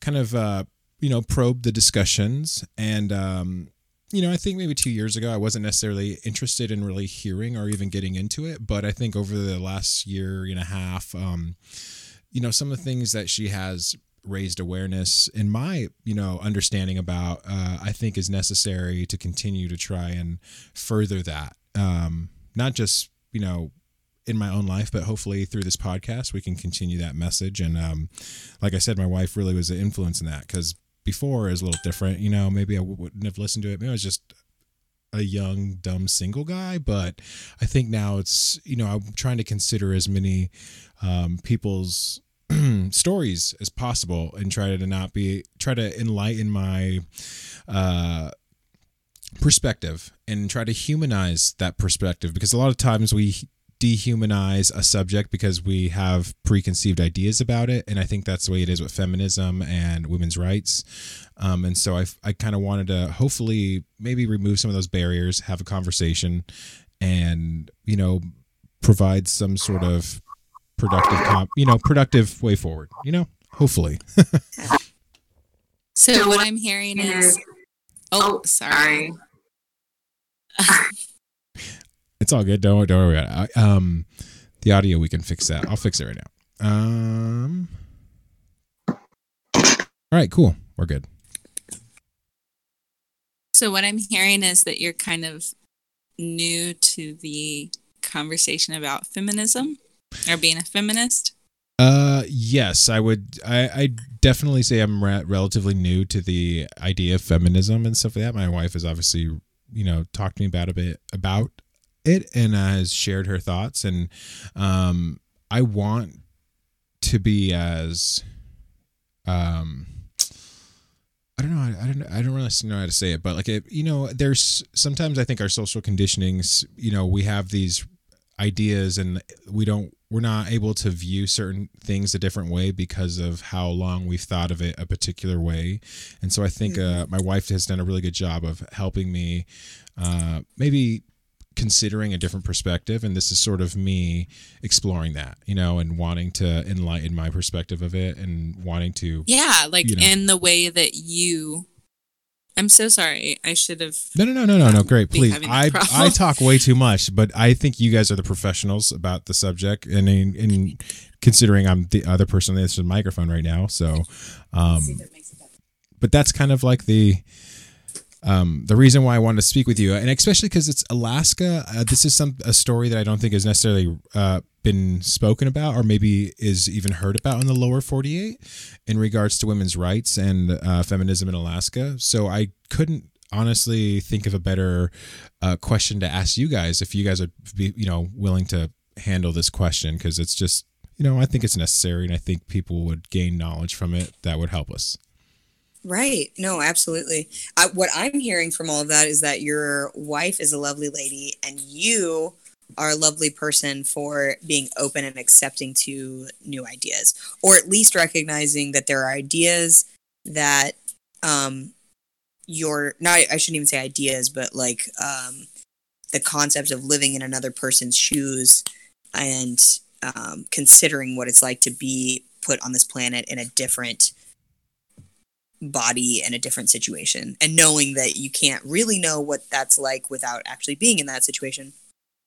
Um, and just being aware of that i think is a huge is a huge thing. And if everybody did that then i think a lot of things would be different. So um uh and but the relation it was interesting that you made the comment about the relationship between feminine feminism and alaska because there's actually like a pretty common bumper sticker here that's like women how does it go mary like women in alaska become The men that they wanted to marry. Wow. which is something like I don't know. I strongly stand beside instead of like trying to to marry the ideals that you see become what you desire. Yeah fill that fill that gap yourself you know and uh, and i think like that goes both ways i think for both genders.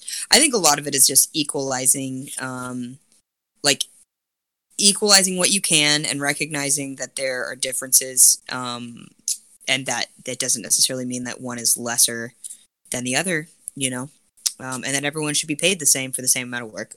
So We're telling that it, right? which doesn't happen like Right. in Alaska or across most of the United States. and I will say it's actually interesting because there's a lot of so up here um, there are a lot of like uh, construction type jobs or like um, like I don't even want to say labor jobs because they're actually very specific like you know engineering operator type things um, and uh, one of my friends was the she's a I'm sorry. Um, one second. One second. That was just saying that there's my friend is a female uh, was the first female operator in Alaska um, for a power plant up here. Um, Wow. and so yeah, I just think Maybe you're more should common to see that up here. operator is. What Yeah, an is. operator. So the like a essentially like a technician on a power plant working on turbines Wow. and um, different things like that. So managing mechanical Yeah, me- engineering exactly. issues, exactly. operating the equipment. Wow. That's awesome. You know, I So I just think it's more like maybe it's maybe it's more common, or at least per capita up here, it's more common. You know, you'll find just in general a lot of self-sufficient minded people. Yeah, so uh, that reminds me. I was watching. a- I was I was watching the Discovery Channel again. I'm so sorry. I I know like uh, I guess Alaska I and love the Discovery. Discovery Channel. Okay, well, You don't have to qualify. Mm-mm. cool. All right. So uh, the Discovery Channel. Um, I was you know I always see these people out in like the woods doing these crazy things and stuff. But one there was a show I was watching, and there was an older couple, an elderly couple, and they were trying to give away their plot of land to a younger couple.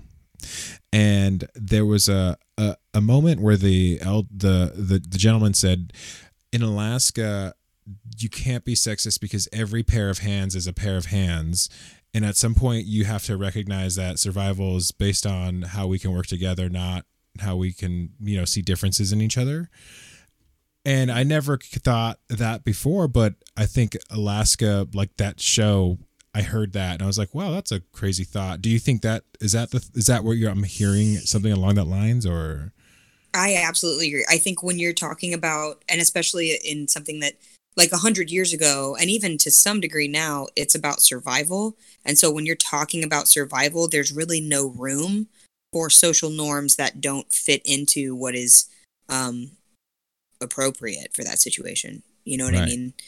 Um, for for for social norms that aren't useful, um, and I think subjugating genders for like there was a time and place where it was useful to have one gender doing one thing and one gender doing another you know and i'm not here to say that that's like you know not like recognizing that and honoring that that is like honoring that there was a time and place where there was a useful purpose for this segregation um is not that's that's not sexist to say that you know but we live in a world now where that's not necessarily the case. But in alaska where you live in a world that's like a natural equalizer because you need you just need people um and more hands like you said you know for just for survival you know for work so.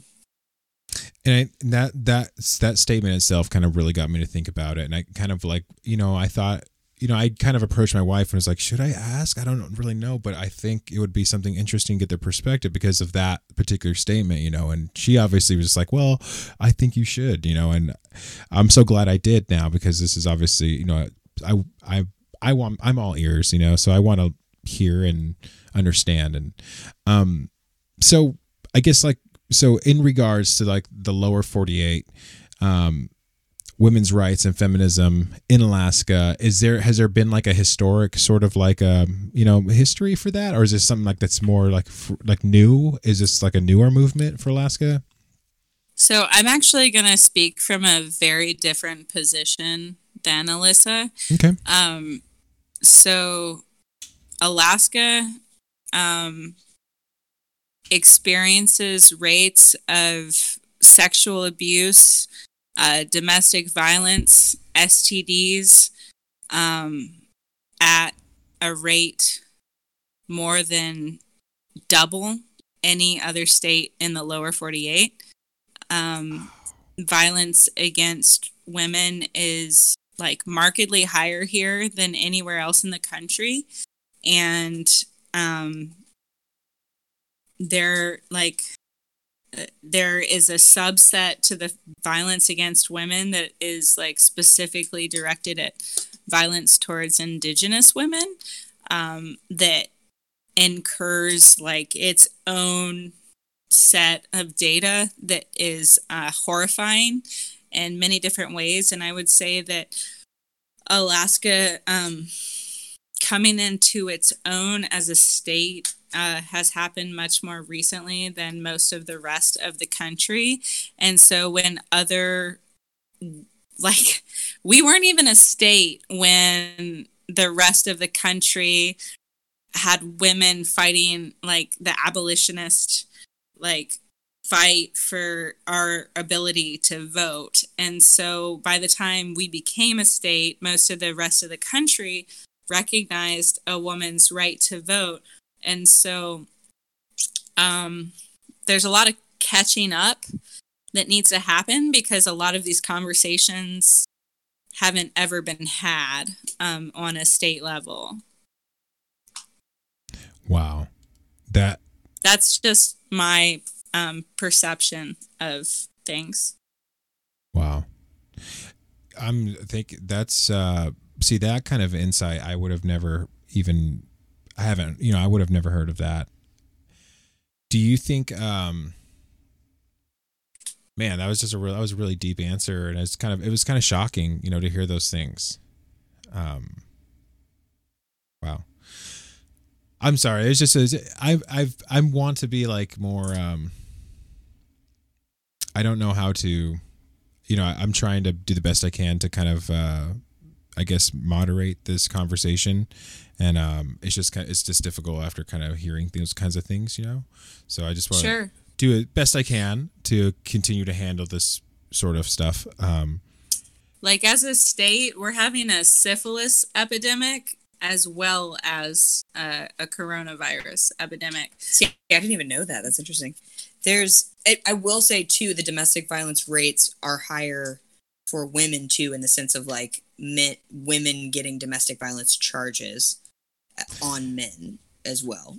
Just to like, just to like, not to you know, Rates of domestic just abuse. a best in, in general are higher here. You know, and, and so um, and especially in in villages um, and remote areas and uh, it is. It's a it is an epidemic that's gone on for quite a while here.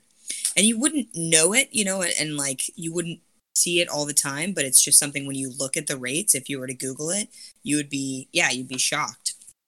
Um and and it's interesting to have i feel like that kind of dynamic where you know women and men are working the same jobs and at home they're women are getting beat up you know or abused um and maybe it's because of i don't i can't even begin to explain what the right.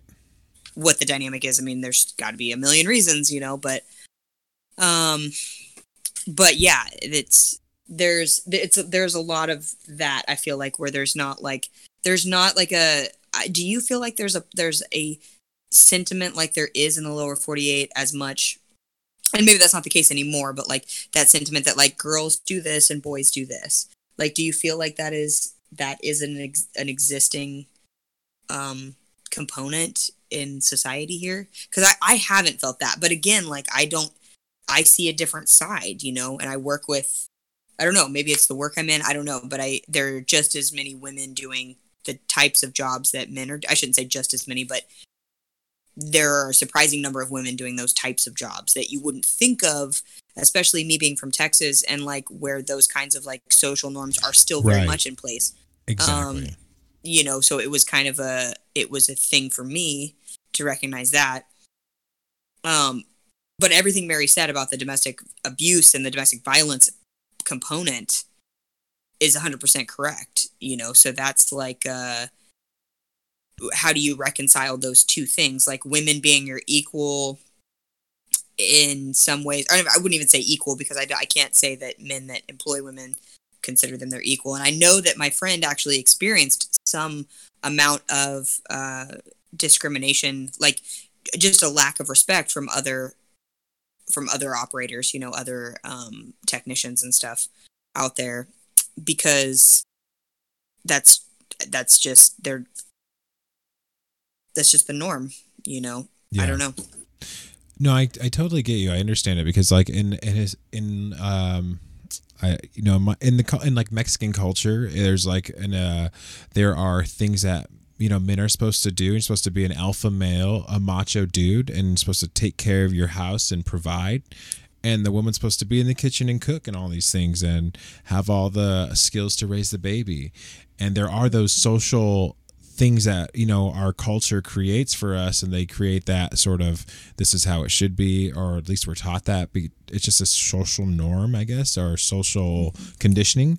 Um, and like you said i think you said you said something really important whereas that alaska as an environment sort of neutralizes that and exposes that the the misunderstanding i guess in that. Um, and the fact that you know i have i think it's something that like you know like i said in the mexican culture it's something that we have the amounts of like um gosh domestic violence and stuff like that are even higher you know in, in some cases. And it and you know so i know that those kinds of things exist in like these communities. Um but to hear like you know what's happening happening with like you know indigenous people in alaska and stuff like that like i haven't considered these numbers or even thought to even you know google these this type of thing. And so it's just like for me it's just hearing these things is kind of it's just i don't not shocking but you know you're trying to take it all in. And um man i just really appreciate you guys doing this. This is amazing. I'm learning so many things right now. Like it's awesome. Um another question real quick. I just kind of want to follow that up. Uh do you think that your um do you feel that your local and state government handle like domestic and sexual abuse reports seriously is that something that they you know think are do, handling appropriately or? Um, can you hear me? yeah i can hear Okay, sorry. Um, so it's Mary, and I. Uh, it is my personal belief that, um, the way the local and state government handles uh, reports of uh, sexual assault, um, and violence is on par with the rest of the country. And it may be very cynical of me to say this, but I feel like most of the men who are accused of sexual violence um, and assault go, they don't have to answer for their crimes in general.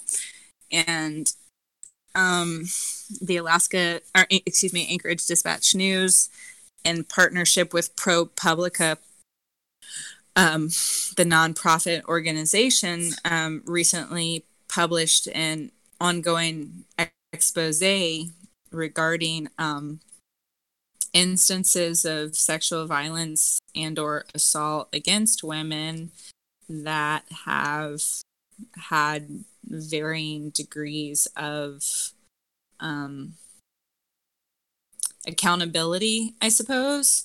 Um, and, you know, like, not to get into too much detail, but my own personal experience has been like calling the police um, after an incident and basically being told, like, oh, okay, yeah, thank you for that information, and then nothing at all happening.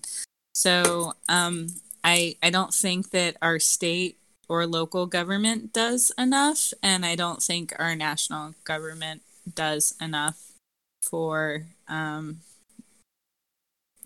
cases of sexual assault and violence. Right. And and it's it's it's very true. You know, I agree with you. Nationally, we don't do enough. Um you know, man, that's a whole like can of worms. Oh Jesus.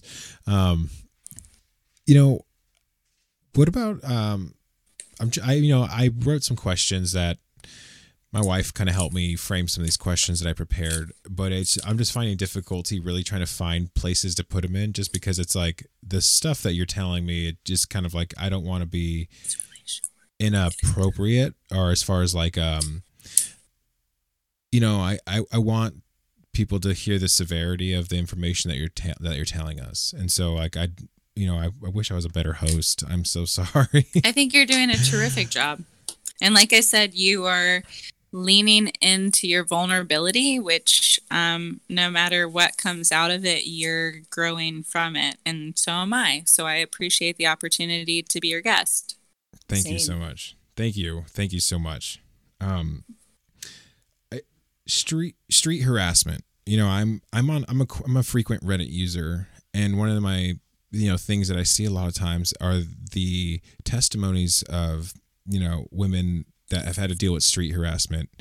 And um, is that a is that a prevalent issue that you guys faced in Alaska, or you know, like I feel like in moving to Alaska, the incidence of catcalling has dropped like, I don't know. which is so ironic right because there's there's less women well that's what you're kind of believe led to believe until you kind of in, ingrain yourself in the culture in the society but like let you know more men less women and you know but yeah i don't think there's been catcalling which is not an appropriate It's- term to use but it's um It's definitely not what I experienced where I grew up. Yes, exactly. Yeah, it's it's actually significantly lower, and I don't know if it's because of the structure of the way things are here. Like people aren't just hanging out on corners. You know what I mean? It's too cold for that. people are inside in their homes. Yeah. um so there's there's just less of that that I've seen, but that doesn't mean that that's not a thing. It's just I haven't seen it as much. So. Right, right, right. Yeah, no, because I, I, you know, it's fun. It's like now I'm like, uh, you know, I, I spent some time on Reddit and stuff like that. You're like, man, like this is just kind of getting old. Like I really wish people would just kind of just be quiet. You know, like I don't understand. I don't get it. There's nothing tasteful about it. You know, um, right. and because this is a thing too this i had this thought you imagine like in the 50s right like a a male a man would just be like hey and he would just ask a girl who's 13 14 years old come here he would just tell her that. And she would willingly walk over to this man who's 30 something years old you know? And he would what he'd do to instruct her real quick and tell her something. And then he'd probably marry her at age 15 or something you know?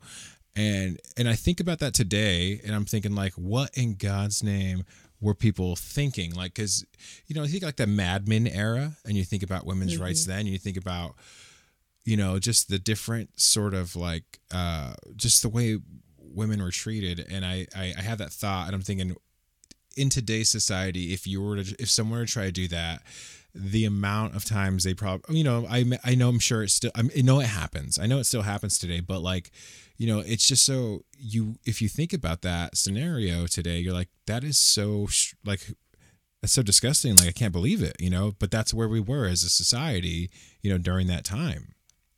And it's a different it, the thing that i'm that i'm really excited about the future for with the whole with the me too movement and all of this is that like it it will be easier for women on a case by case basis to just say no or like i'm you don't you know, or like, no, you don't get to talk to me that way, or no, you don't get to look at me that way, or no, you don't get to treat me that way. Um, I don't care what, you know, position in this company or this society that you hold. Like, I don't need to, I don't have to put up with that. Whereas back in a different time, there was this just ingrained sense of like you don't talk about things you don't you know i know that in my mom's generation even that was very much the case. It was like you just you just don't talk about some things. And um and as like onerous as it can be to kind of go through those these like movements that are coming out about it it is necessary for people to know that um they can stand up for themselves. Because ultimately that's what it is is that on an individual basis humans need to stand up for themselves in any given situation. If you don't want someone touching your butt it is your job to say i don't want you touching my butt. You know what i mean? And mm-hmm. that's i mean maybe that's a really And also, you know, like as a woman who observes someone touching a girl's butt, it's my job to say, get your hands off her butt. you you know Yeah. if, if she Did she doesn't want- say it was okay for you to touch her butt? Did you ask first? yeah there's a, there's a lot more self-regulating and that's what needs to happen you know it shouldn't get to the point to where we're going on witch hunts people should be able to stand up for themselves and um and then i think you know people. and i'm not saying you shouldn't be allowed to hit on someone i'm just saying that um like people should be able to say no and stand up for themselves without any repercussion Yeah. you know um always And I, I don't think at any point should someone touching your butt without your consent equilibrate to being hit on. to being flirted with. Yeah, But that's that's flirting. not tech. Yeah, that's not like tactical flirting. That is not how you Yeah. engage someone that you're interested in. It doesn't matter if he's your boss or any of it. That's Well, that that enters a whole nother cadre of problems. Jeez. I and know, not to minimize it. I laugh. I laugh, but I mean that's it's a real thing that happens pretty pretty frequently. And I know a lot of females that don't that are that don't want to marry, don't want to settle down, you know, with men or with uh, or just in, settle down in general because um, of the things they experienced as a as a child, you know, like being a babysitter and your and the dad coming home and saying things that make you uncomfortable, you know, and knowing and when when you in some level equate um That's like relationships to that marriage that's obviously what marriage is, is you know and especially if it happens enough times you know and i think we can all speak from experience that that does happen and that it's we've all been witness to that probably. And i mean i know you know i know most of the women i know have experienced that. And so you don't have a, a very confident um, perception of marriage or men in general. Well, so and that's not and and i really do stray on the like the moderate zone of like i get i get that we shouldn't all be living in fear all the time of just being able to comfortably flirt with someone and be afraid that they're gonna come after you you know but also um have some have some self-respect and recognize that especially around young women that are under the age of 18 you are a reflection of what they view marriage to be and um, so if you're being uh, somehow disingenuous about that, then recognize that your damage is actually more than what you probably perceive it to be. You know, Hey, I don't know if you know that, full moon. but the full moon is tonight. What? There's a full moon tonight. What? Did you hear that moon? There's a full moon tonight. It's a full me out there tonight. It's a full me. There's a full moon out there tonight. For sure. Did you? Alex's Alex's zodiac sign is a Cancer, but he doesn't want to pretend like it is. It's Aw. actually Pisces. is Wait, his- what? It's because he identifies as a Pisces. Okay, so your your rising sign, or no, not your rising sign. Your sun sign is Cancer, Yeah. and, but you identify as a Pisces. No. Okay, Yes. Oh man! I was like, oh shoot, Oh I misheard it. have No. you ever had your natal chart read? No. I told you not to get into this. I did this. I, t- I, I Mary, don't actually I told identify that's a whole nother episode. Well, I was gonna say we could go like offline, and you could host like a private chat where we read your natal chart. Call me now. my what chart? Your natal chart. I'm, I have no idea what that is. It doesn't matter. You know what's great though about this episode? I mean, as much of as we've just gone around the bush about everything, Right. I really appreciate that. Like, we went from a very serious topic to Astrology. Moon's sun sign, Moon's Well, natal chart. you You know, know, what I mean? That's a really good. I like that transition. What is that? I'm curious. Well, I mean, you have to subscribe to our newsletter. Um, got 'em. Ladies and have you, gentlemen, uh, have you have you heard about our Lord and Savior Jesus Christ? Yeah. Oh man, oh man. Uh, I try to uh, to not take those cards when I'm at the park. I think Jesus was a great guy. I don't know what you guys are talking about. He's a chill man. He was a chill dude. So, um, uh, let's get. I want to get back to the conversation that we're having because there's, you know, there's Yes. a lot of important things here that, that. No, it's okay. We this is the Average Fellas podcast. We're gonna break out and have those little moments. It's it's all good. Um, this is I thought was a this is a question. This next question I think was a. I, you know, I'm I'm interested in hear your answer to this because I've seen this kind of stuff. I've actually participated in this kind of stuff as far as like you know, like being a part of the protocol. Um, what I mean is like, what are your thoughts on women having to employ, you know, stay safe tactics by like walking in pairs? Because I I've been approached by my female friends, be like, hey, can you walk me to my car like after work? Um, you know, I've been a part of that before, you know, and, and you know, I've I've definitely seen I was actually driving down the street and there was this young woman who was getting her phone snatched out of her hand, right? And there was a guy who was just, you know, he was rough handling her and stuff like that, an ex or something, and she had pepper spray. And I'm thinking, like, this is a world that we live in where women have to ask people to walk into the car. They have to carry pepper spray. You know, they got to be home by 8 p.m. There's all these little, you know, things that you're told because of other things. And, uh, you know, I don't know. Can you guys kind of speak on that for a bit? Yeah, I mean it sucks. like um I grew up, you know, in the same time that you and Alyssa pretty much grew up in and my mom and dad, I was an only child, counseled me on like stranger danger and like the expectation is that the world is full of dark and scary people. Um and I have done as much as I can since the age of 16 to like combat that and just like just like ride like a free wild Shetland pony into the sunset. Love it. Or a Shetland pony. And for the most part, it's panned out okay. Like, I mean, it's been it's been a really great ride. There's only been one decision that I made that I regretted, and it was like, you know, something that and like I should have listened to my gut, you know. But I've um I've taken taxis in Venice to M- Marghera, which is like the workers' side of the canal, and like partied at, you know, all night long. And I'm not trying to say that those women are not justified in their fear because they are. Um, the world is a very dangerous place, but I also think um, like balancing your situational awareness, um, carrying and being prepared to use protection. So, like, not just like arming yourself is completely useless if you're not prepared and capable of using your protection. armament. Yeah. whatever. like, taser, knife, or anything. right. Like that little kitty mm. cat.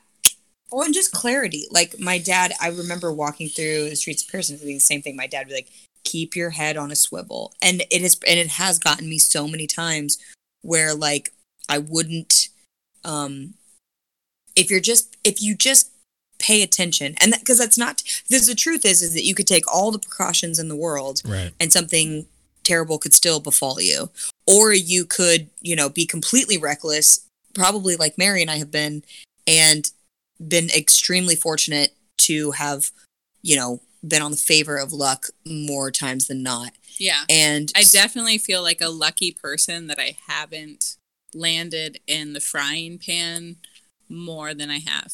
yeah we're very entitled and we don't even realize it. It's it's yeah. But i think that yeah j- exactly that. Just like mentally preparing yourself more than anything. Like always at any given minute thinking you know what if this happened? And just like mentally bracing yourself for it and and also physically you know um is a huge thing. And it's unfortunate that we live in a world that is like that. But even just re- that's that exists even beyond just the um gender gap and the you know the Right, things right. that that brings. But Um, can so, you know, and I know like everywhere else in the country, once again, I don't hear anything about Alaska because we're just so you know, California's California. We don't hear anything about anything else in California except for L.A. You know, so what do we what do we know except Yeah. for Hollywood? Um, you know, the Me Too movement, huge, you know, huge thing all over social media platforms and stuff like that. You see hashtag Me Too and stuff like that. And um, was that something that was, you know, did you see that in Alaska at all? Did you see any kind of people organizing around this movement in Alaska? Um, I definitely saw people that I know, you know, making posts saying this was my experience with sexual abuse or sexual harassment. Yeah, I mean, I think I think we in Alaska get a lot of the same internet um, uh, coverage. I don't know what you would call it as anyone else. Maybe even more because we're inside a lot. You know, we are um, pursuing that. You know, but um, I know there was one rally. There was one um, like uh, let's see, 2000. 2018 i think there was a rally that i that i attended. Um, and it was it's kind of cool to see something in our small town which is like a population of uh, like maybe 8000 people. Um, you know to see like a, hundred people or a hundred to 200 people just making a loop you know around around us the town square um, holding signs about women's rights and um, or and we've had that a, a few times where there's just been like a small sect of people doing that and cars driving by and honking and showing support. And yeah, it's it feels more personal you know what i mean than just um when it's them you know and and it's very like media centered. Um so it's nice to know that we do have that here. It just is probably to places like la or any other city like it would be laughable in contrast you know Oh, uh, but I think every every little bit helps. You know, like the- you know, the thing is, like you know, in li- recently we've had the the George Floyd, you know, th- um, incident and Black Lives Matter. Mhm. That's you know has is a movement that's going on right now that we're seeing a lot in the news. In the little town that I'm from, or that I you know moved from recently, they had a small you know rally about it, and I seen some of the people in town sort of poke fun at it, and then some people that were in support of it, and I thought you know like who would have thought in a little town like this that they would you know consider doing something uh, about something that's you know national? And um, you know so i think it is good to see that it's good to see that in your little towns because a lot of times It it's little tiny little towns you know people think they're just ignorant uncultured people out in the middle of nowhere but really you know these people are in it too so. Exactly and there was the same thing here and it was it was it it literally was it was so moving because in a place like this very rural very um not you know very uh static i guess um you would not have anticipated the response that occurred right you know so it was it was heartwarming No, that's good. That's good. Um, so kind of continuing with the Me Too question, I know like this this next question could be maybe a little might be a little difficult to answer. I'm not sure, but um, I mentioned George Floyd and Black Lives Matter, and I think a lot of times, you know, a lot of things that we see on the internet, people see there's the sentiment Black Lives Matter, and then the sentiment that well, what you mean is that you know you what you don't mean is that all lives matter, and then the reality of it is that the the message that we're supposed to get across is that all lives do matter, but like you know the Black Lives Matter movement has a particular way of saying it because it demonstrates the people that are at risk that they're you know that they were supporting at the time and it's just continued to grow. And it's supposed to encompass all lives right? I I've, now the question about the what i'm ta- what i'm trying to get to is the this hashtag not all men. And i think that was like a response to the me too movement that we'd kind of seen kind of play itself out on the internet. And um my question is um is people's response sort of like you know what about all what about all of our lives? I thought all of our lives matter. I i'm trying to understand the not all men hashtag and i think i'm i'm wondering if it's somewhere on the same lines where people are throwing that out there but missing the point the original point about you know me too that women are having a you know women are are this is their moment to we're you know they're moving forward and progressing and stuff and this hashtag me too all of a sudden they had to create this hashtag not all men I, do you understand what i'm trying to ask i don't know if that's coming Sure. across So like not all men is the hashtag that's like in response to the Me Too movement to clarify that like not all men are, you know, like sexist. right Mhm. Okay. So I um I am in a relationship with a man that I love very much who um is a father of six children. He just recently was granted a divorce um from the state and he is um very much like this is gonna sound so funny because if you go to like r slash mra like it's totally a nasty place that i don't want to be but he's like a men's rights advocate advocate or activist because you know he's one of those people who often is like you know have you considered alternatives to circumcising your son? Because it's male genital mutilation and that sort of thing. And um i think that like you know personally as a like sort of a recently personally self-dubbed feminist um i like i get where he's coming from and I want to support his message, but at the same time, I think it's really important that, you know, there's times where you have to lay down your line, like you have to lay down your personal set of beliefs to support the bigger issue. And so you brought up the George Floyd thing, and it's like, yeah, all lives matter, but that's not what we're talking about right now. What we're talking about right now is Black Lives Matter.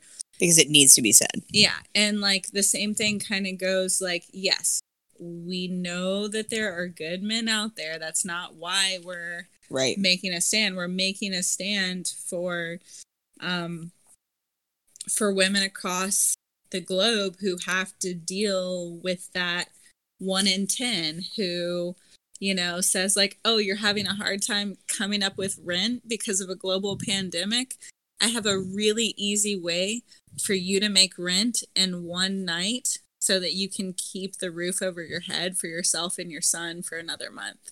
And that's not something that i just pulled out of you know left field. That is like a literal story that i read about that happened in april where a mom could not afford to pay rent and she asked for her landlord to grant her a temporary stay or whatever on her rent. And he said yeah you know what? We can make all of this better if you come spend the night with me You know, it's it's actually that's a that's a super interesting topic. It goes into a whole nother thing about like I read an article about how in the like old like prostitution was actually the first feminist movement because it was women saying because if you think about it, maybe, you know, some men would say, "Oh, that's a great deal," you know, and that's the kind of men that would maybe offer something like that. And it's messed up that that's.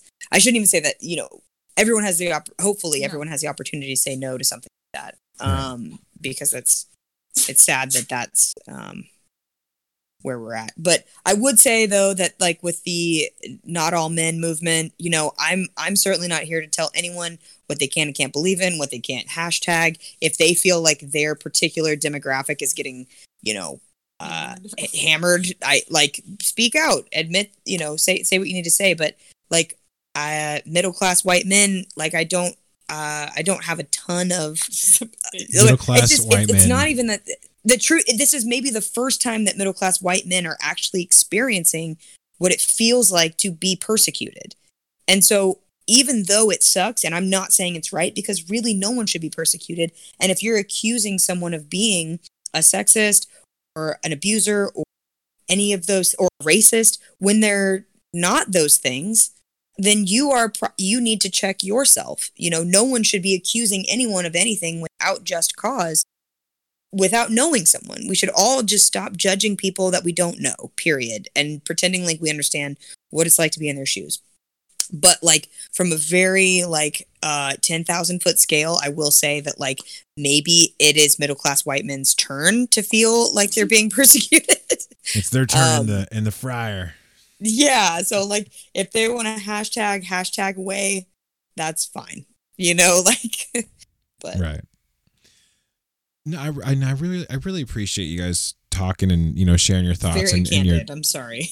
no, no, no. Thank you so much. I really appreciate that. That's the kind of conversation. You know, you you mentioned you said we should get to know each other before we rush to a conclusion, and you know that's kind of what I was talking about, like humanizing, you know, the conversation because a lot of times, like you said, nobody likes to lay down their line, like lay down their their you know their identity to allow somebody to can you know to progress, um, and and it's true. And i think now more than ever we like you said we have to be willing to be vulnerable to allow that to take place. And um because we all eventually want to get to the end of the of the road where it's you know hopefully you can enjoy your life you know and not have to go through some sort of Right. like the like thing that, like constant. constant like you know struggle for something. Justification of like, oh, right you know and so i think you know i i think it always comes back to we're always like saying you know can we just have like a day where everybody stood still and like didn't do anything? Because that'd be cool you know?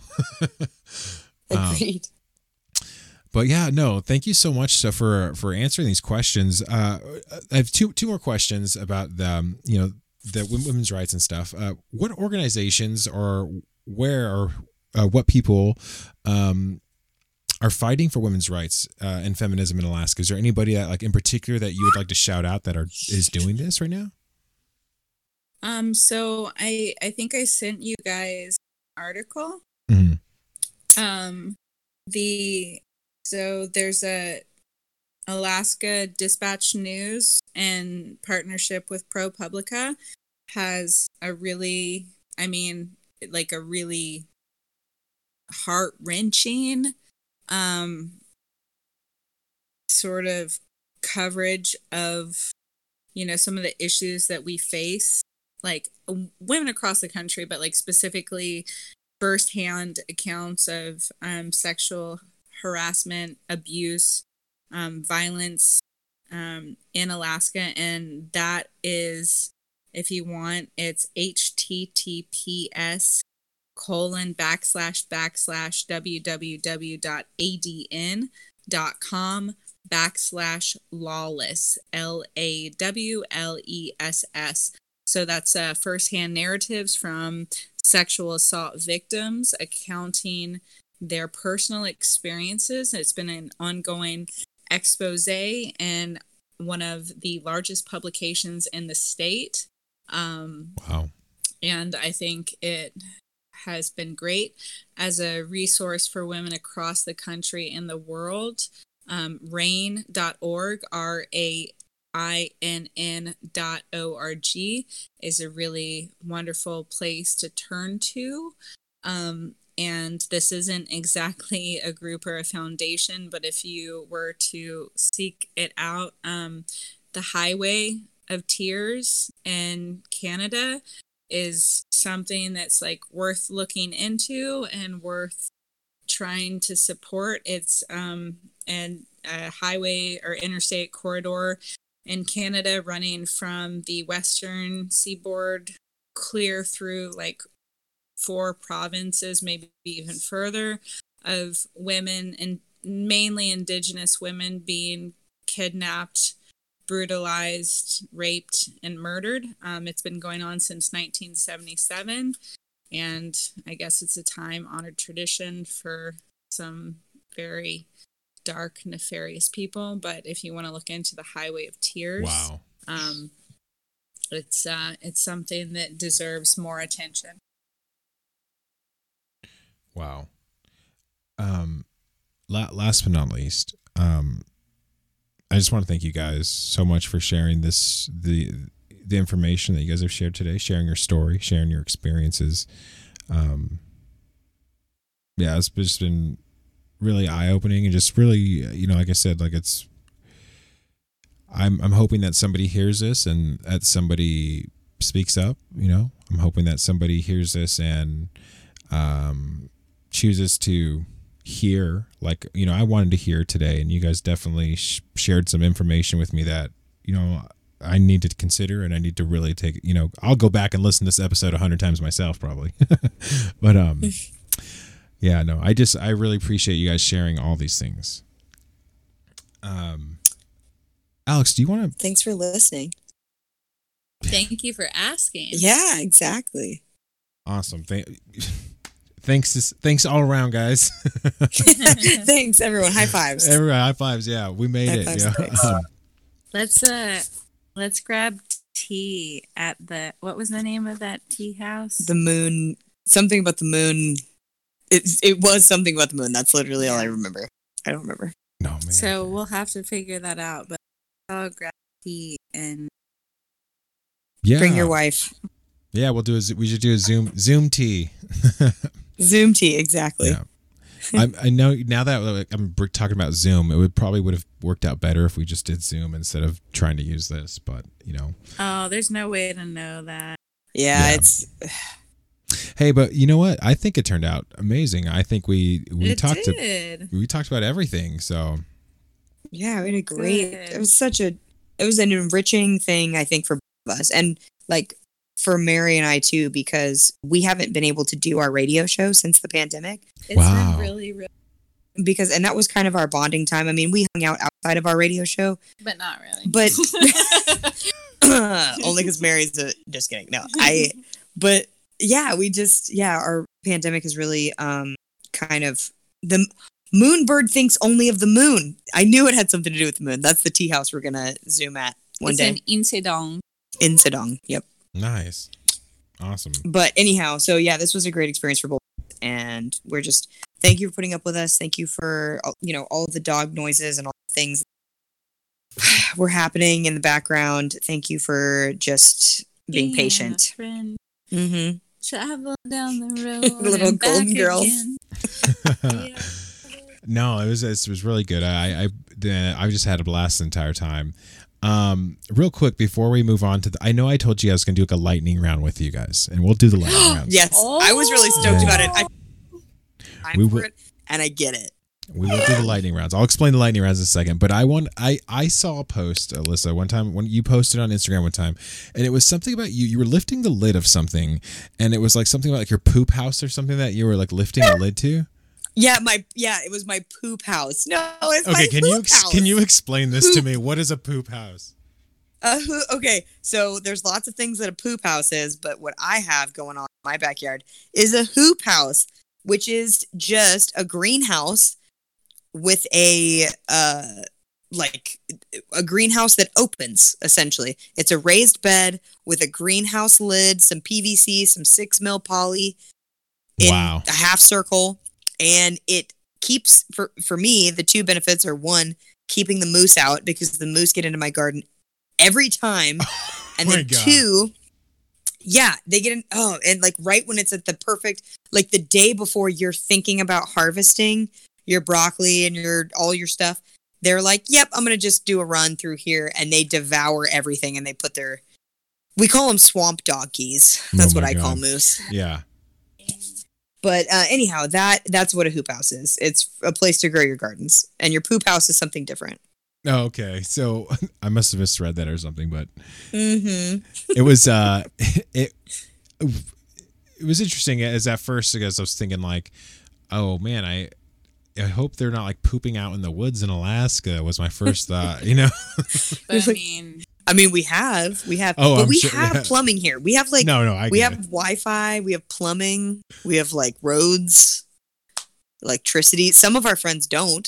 It's Oh. like pretty typical to to not, but we do. You know, Yeah. ballin'.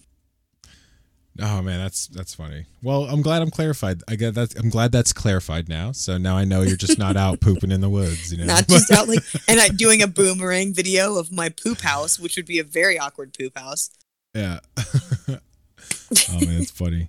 Anyway, I'm glad you asked about that. I'm really sad that you went so long to ask me about that. oh man, I know. I should probably ask at the beginning of the episode. Um, I was also going to mention the amount of just dead animals that is on your your Instagram too, Mary. I was like, oh my gosh, there's everyone's like, oh, there's You've another watched dead skeleton. animals? Oh, I haven't even checked yours in a long time. Oh no. I I What's I, may- going on? I may I think I scrolled past like two or three of them, just skeletons of animals, remnants. Of Oh, animals. okay. She does do that. Yeah, yeah, yeah. Um, have, have you seen her Facebook profile picture? I always joke about this don't because her. Facebook picture, it like her her cover photo is like the the Alaska state flag, and then her Facebook picture is like her in like a, it's like a professional uh glamour shot, you know. And I'm like, are you running for office, Oh Mary? my like, what are you doing? You have to check it out. for sure. Um. So yeah, let's. I p- prepared a lightning round. Lightning rounds for you. Okay. Great. Um.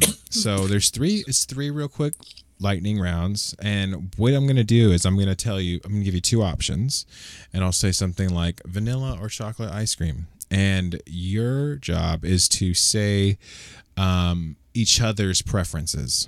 Okay. Okay.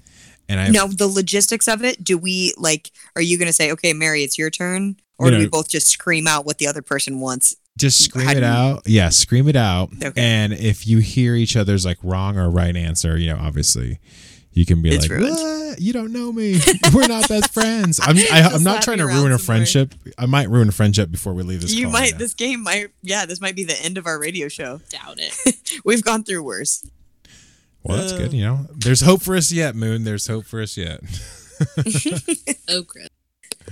all right here we go uh let me pull up my notes here man i'm such a, a nerd i was making notes for everything for every episode now i'm just trying to stay on top of it i'm trying to be all I'm And to we be just totally went off the rails instantly. So thank you again.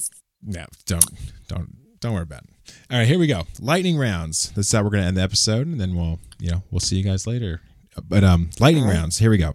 Uh, Marvel or DC? Uh, Marvel. Marvel. So you both like Marvel? Yeah. Although, I, yeah, I, I'm I'm Marvel. I am Marvel. I used to be Are you a DC. secret? I used to be DC, but I'm more Marvel now. okay. And it was just it, Mm. because Nick got me into the whole. But before that, you were DC. Yeah. Whoa. Yeah, Batman I was my just shit. learned something. Oh, sorry. Just see, I used my one curse word. I used it at the end. There it is. There it is. You didn't miss it. the, the sound effects we have, I make them. I make the sound effects myself. that was good. That was really good, man. Okay. On to the next one. Ready for this one? This is this is a very Alaskan one to ask. Fly versus bait fishing. Uh, fly. I mean, well, okay, so there's a, a third category that you haven't considered because you don't know where we live. Dip really. netting, right? You Or- can't you can't really bait fish in Alaska, which is kind of funny right now because of the. Um, so when the fish, like the fish that we mainly all fish for, doesn't go for bait or for fly, they you just you snag them. snag them. It's pretty What? dirty, to be honest. Do you just put your hand in there? But yeah, fly fishing. No, no, no. You use like any type of rod on with a bare hook, and you jerk it through the Oh. water, and you hope that there's enough fish in the river that you catch one. You With- snag it. You snag it by the gills or the butt. Hopefully, neither of those. You go through the mouth, which is Yeah. a clean catch. As a government employee, you should know that. Yes, I do know that. I'm joking. She's doing yoga in my face right now, just so you all know that. It's like an episode. We've gotten pretty yeah. We've definitely gotten pretty uh antsy. So next next Next next one. All right, round. last next one. Here we go. Let's Here we do go. this. I'm All ready right. to nail to scream out what Um, Mary this is a- this is a waiting pretty- for her to say what mine is. This is a weird one. This is like fighting words one, right? Because like when you discover the other person, you're like, oh god, you're weird. You know, pants or shorts. Dude, I'm gonna say Mary's shorts, even though really? I'm a pants girl. wow. I'm a pants girl all the way. I mean, if I felt if I had self confidence, I would definitely be. you have that self confidence. I- You do, but honestly, there's nothing more comfortable than wearing a big wool sweater and Shorts. and some basketball shorts. And I love basketball Uggs. I agree. yes. It's kind of a Scottish look, you know, like a kilt and like a really basketball heavy. shorts. No, no, I feel you. woolen I get you because I do Oh, the same thing. Lord. I, I get I get like a huge hoodie and then I'll you know wear a pair of basketball shorts because that's just comfortable. Yeah, So comfortable. It's the same aesthetic. Same Yeah. aesthetic. I'm wearing basketball shorts right now because it's like 100 Yeah. degrees out here every day in the desert. So I, Oh, I that cannot. so nice. I've got the heater pointed towards us and it's set on 82. Yeah. What's the temperature there right now? And like, I'll have to Just gonna up. check it. It's probably it's probably in the sixties. It's actually been a really humid uh, last few days. Um, um, let's see. It is currently uh, sixty-one. But it, yeah, it, it, that sounds really cold, but it's not as cold as you would think up it here. feels cold to me. Does it? Jeez, I'm sweating up here like just super. It's just it's just hot up here. I don't know. I'm not a desert person, but Up here? Down up here. here. I'm sorry, down here. It's just super hot down here by the. So what you're telling me is when I come to SoCal, I can come visit you. yeah, if you guys are ever in SoCal, let me know. We can definitely. We can we go, should to, go to wine Paso, Ro- Paso Robles. Yeah, Paso Robles. I have a lot of family there. Can we Um, go to Paso Robles? I've never been there. I would love Central to. Coast? or beautiful. Templeton? I don't. I don't know where Templeton's at. We need to do those wine tours. Yeah, Paso More Robles. has wine country tour- weekends. Tours. Yeah, Yeah, exactly. wine country weekend. Oscar, get out of here with that. Oh, All right, next next lightning round question. Uh, last lightning round. You ready for this one? Ready. Cream or no creamer? Cream, hundred percent. Yeah. Hundred percent. we both said cream silently with our eyes. We were like cream, like we both. We literally. I wish you were here. Are you guys coffee I- and I- half and turmeric and cinnamon in my coffee, but you got to have the cream. Ooh. I've been. I got this new stuff. It's called uh, Starius Organic Heavy Whipping Cream. I've been putting that stuff in. Oh my god, it's so good. but is it It heavy whipping sounds cream? good. It's heavy whipping Or is cream. it just say that? no, no, it's heavy whipping cream. It Oh, okay. That sounds amazing. So I've been putting What's that. in it to call it Starius? I think it's Uh, that's brand just a name. brand name. That's just a brand name. It's like some Okay. families. Um, Man, Perplexed. dude. Oh, now. I'm great. Now I'm wanting coffee and cream right now. I know, right? Now I I actually used to just drink cream straight out of the Ooh, container. so delicious. So good. Well, I think that's a good note to end on. Yeah, end on half and half. hmm Yeah, half and Um, half. That's very fitting. So yeah, um, thank you guys so much for being here. Thank you so much for joining us on the call. I mean, I think it's, I've had a good time. Um, Alex, It was our pleasure. oh, Alex, are you still here with us? I haven't heard you in a while. I had dog issues. No. Anyways, I feel you.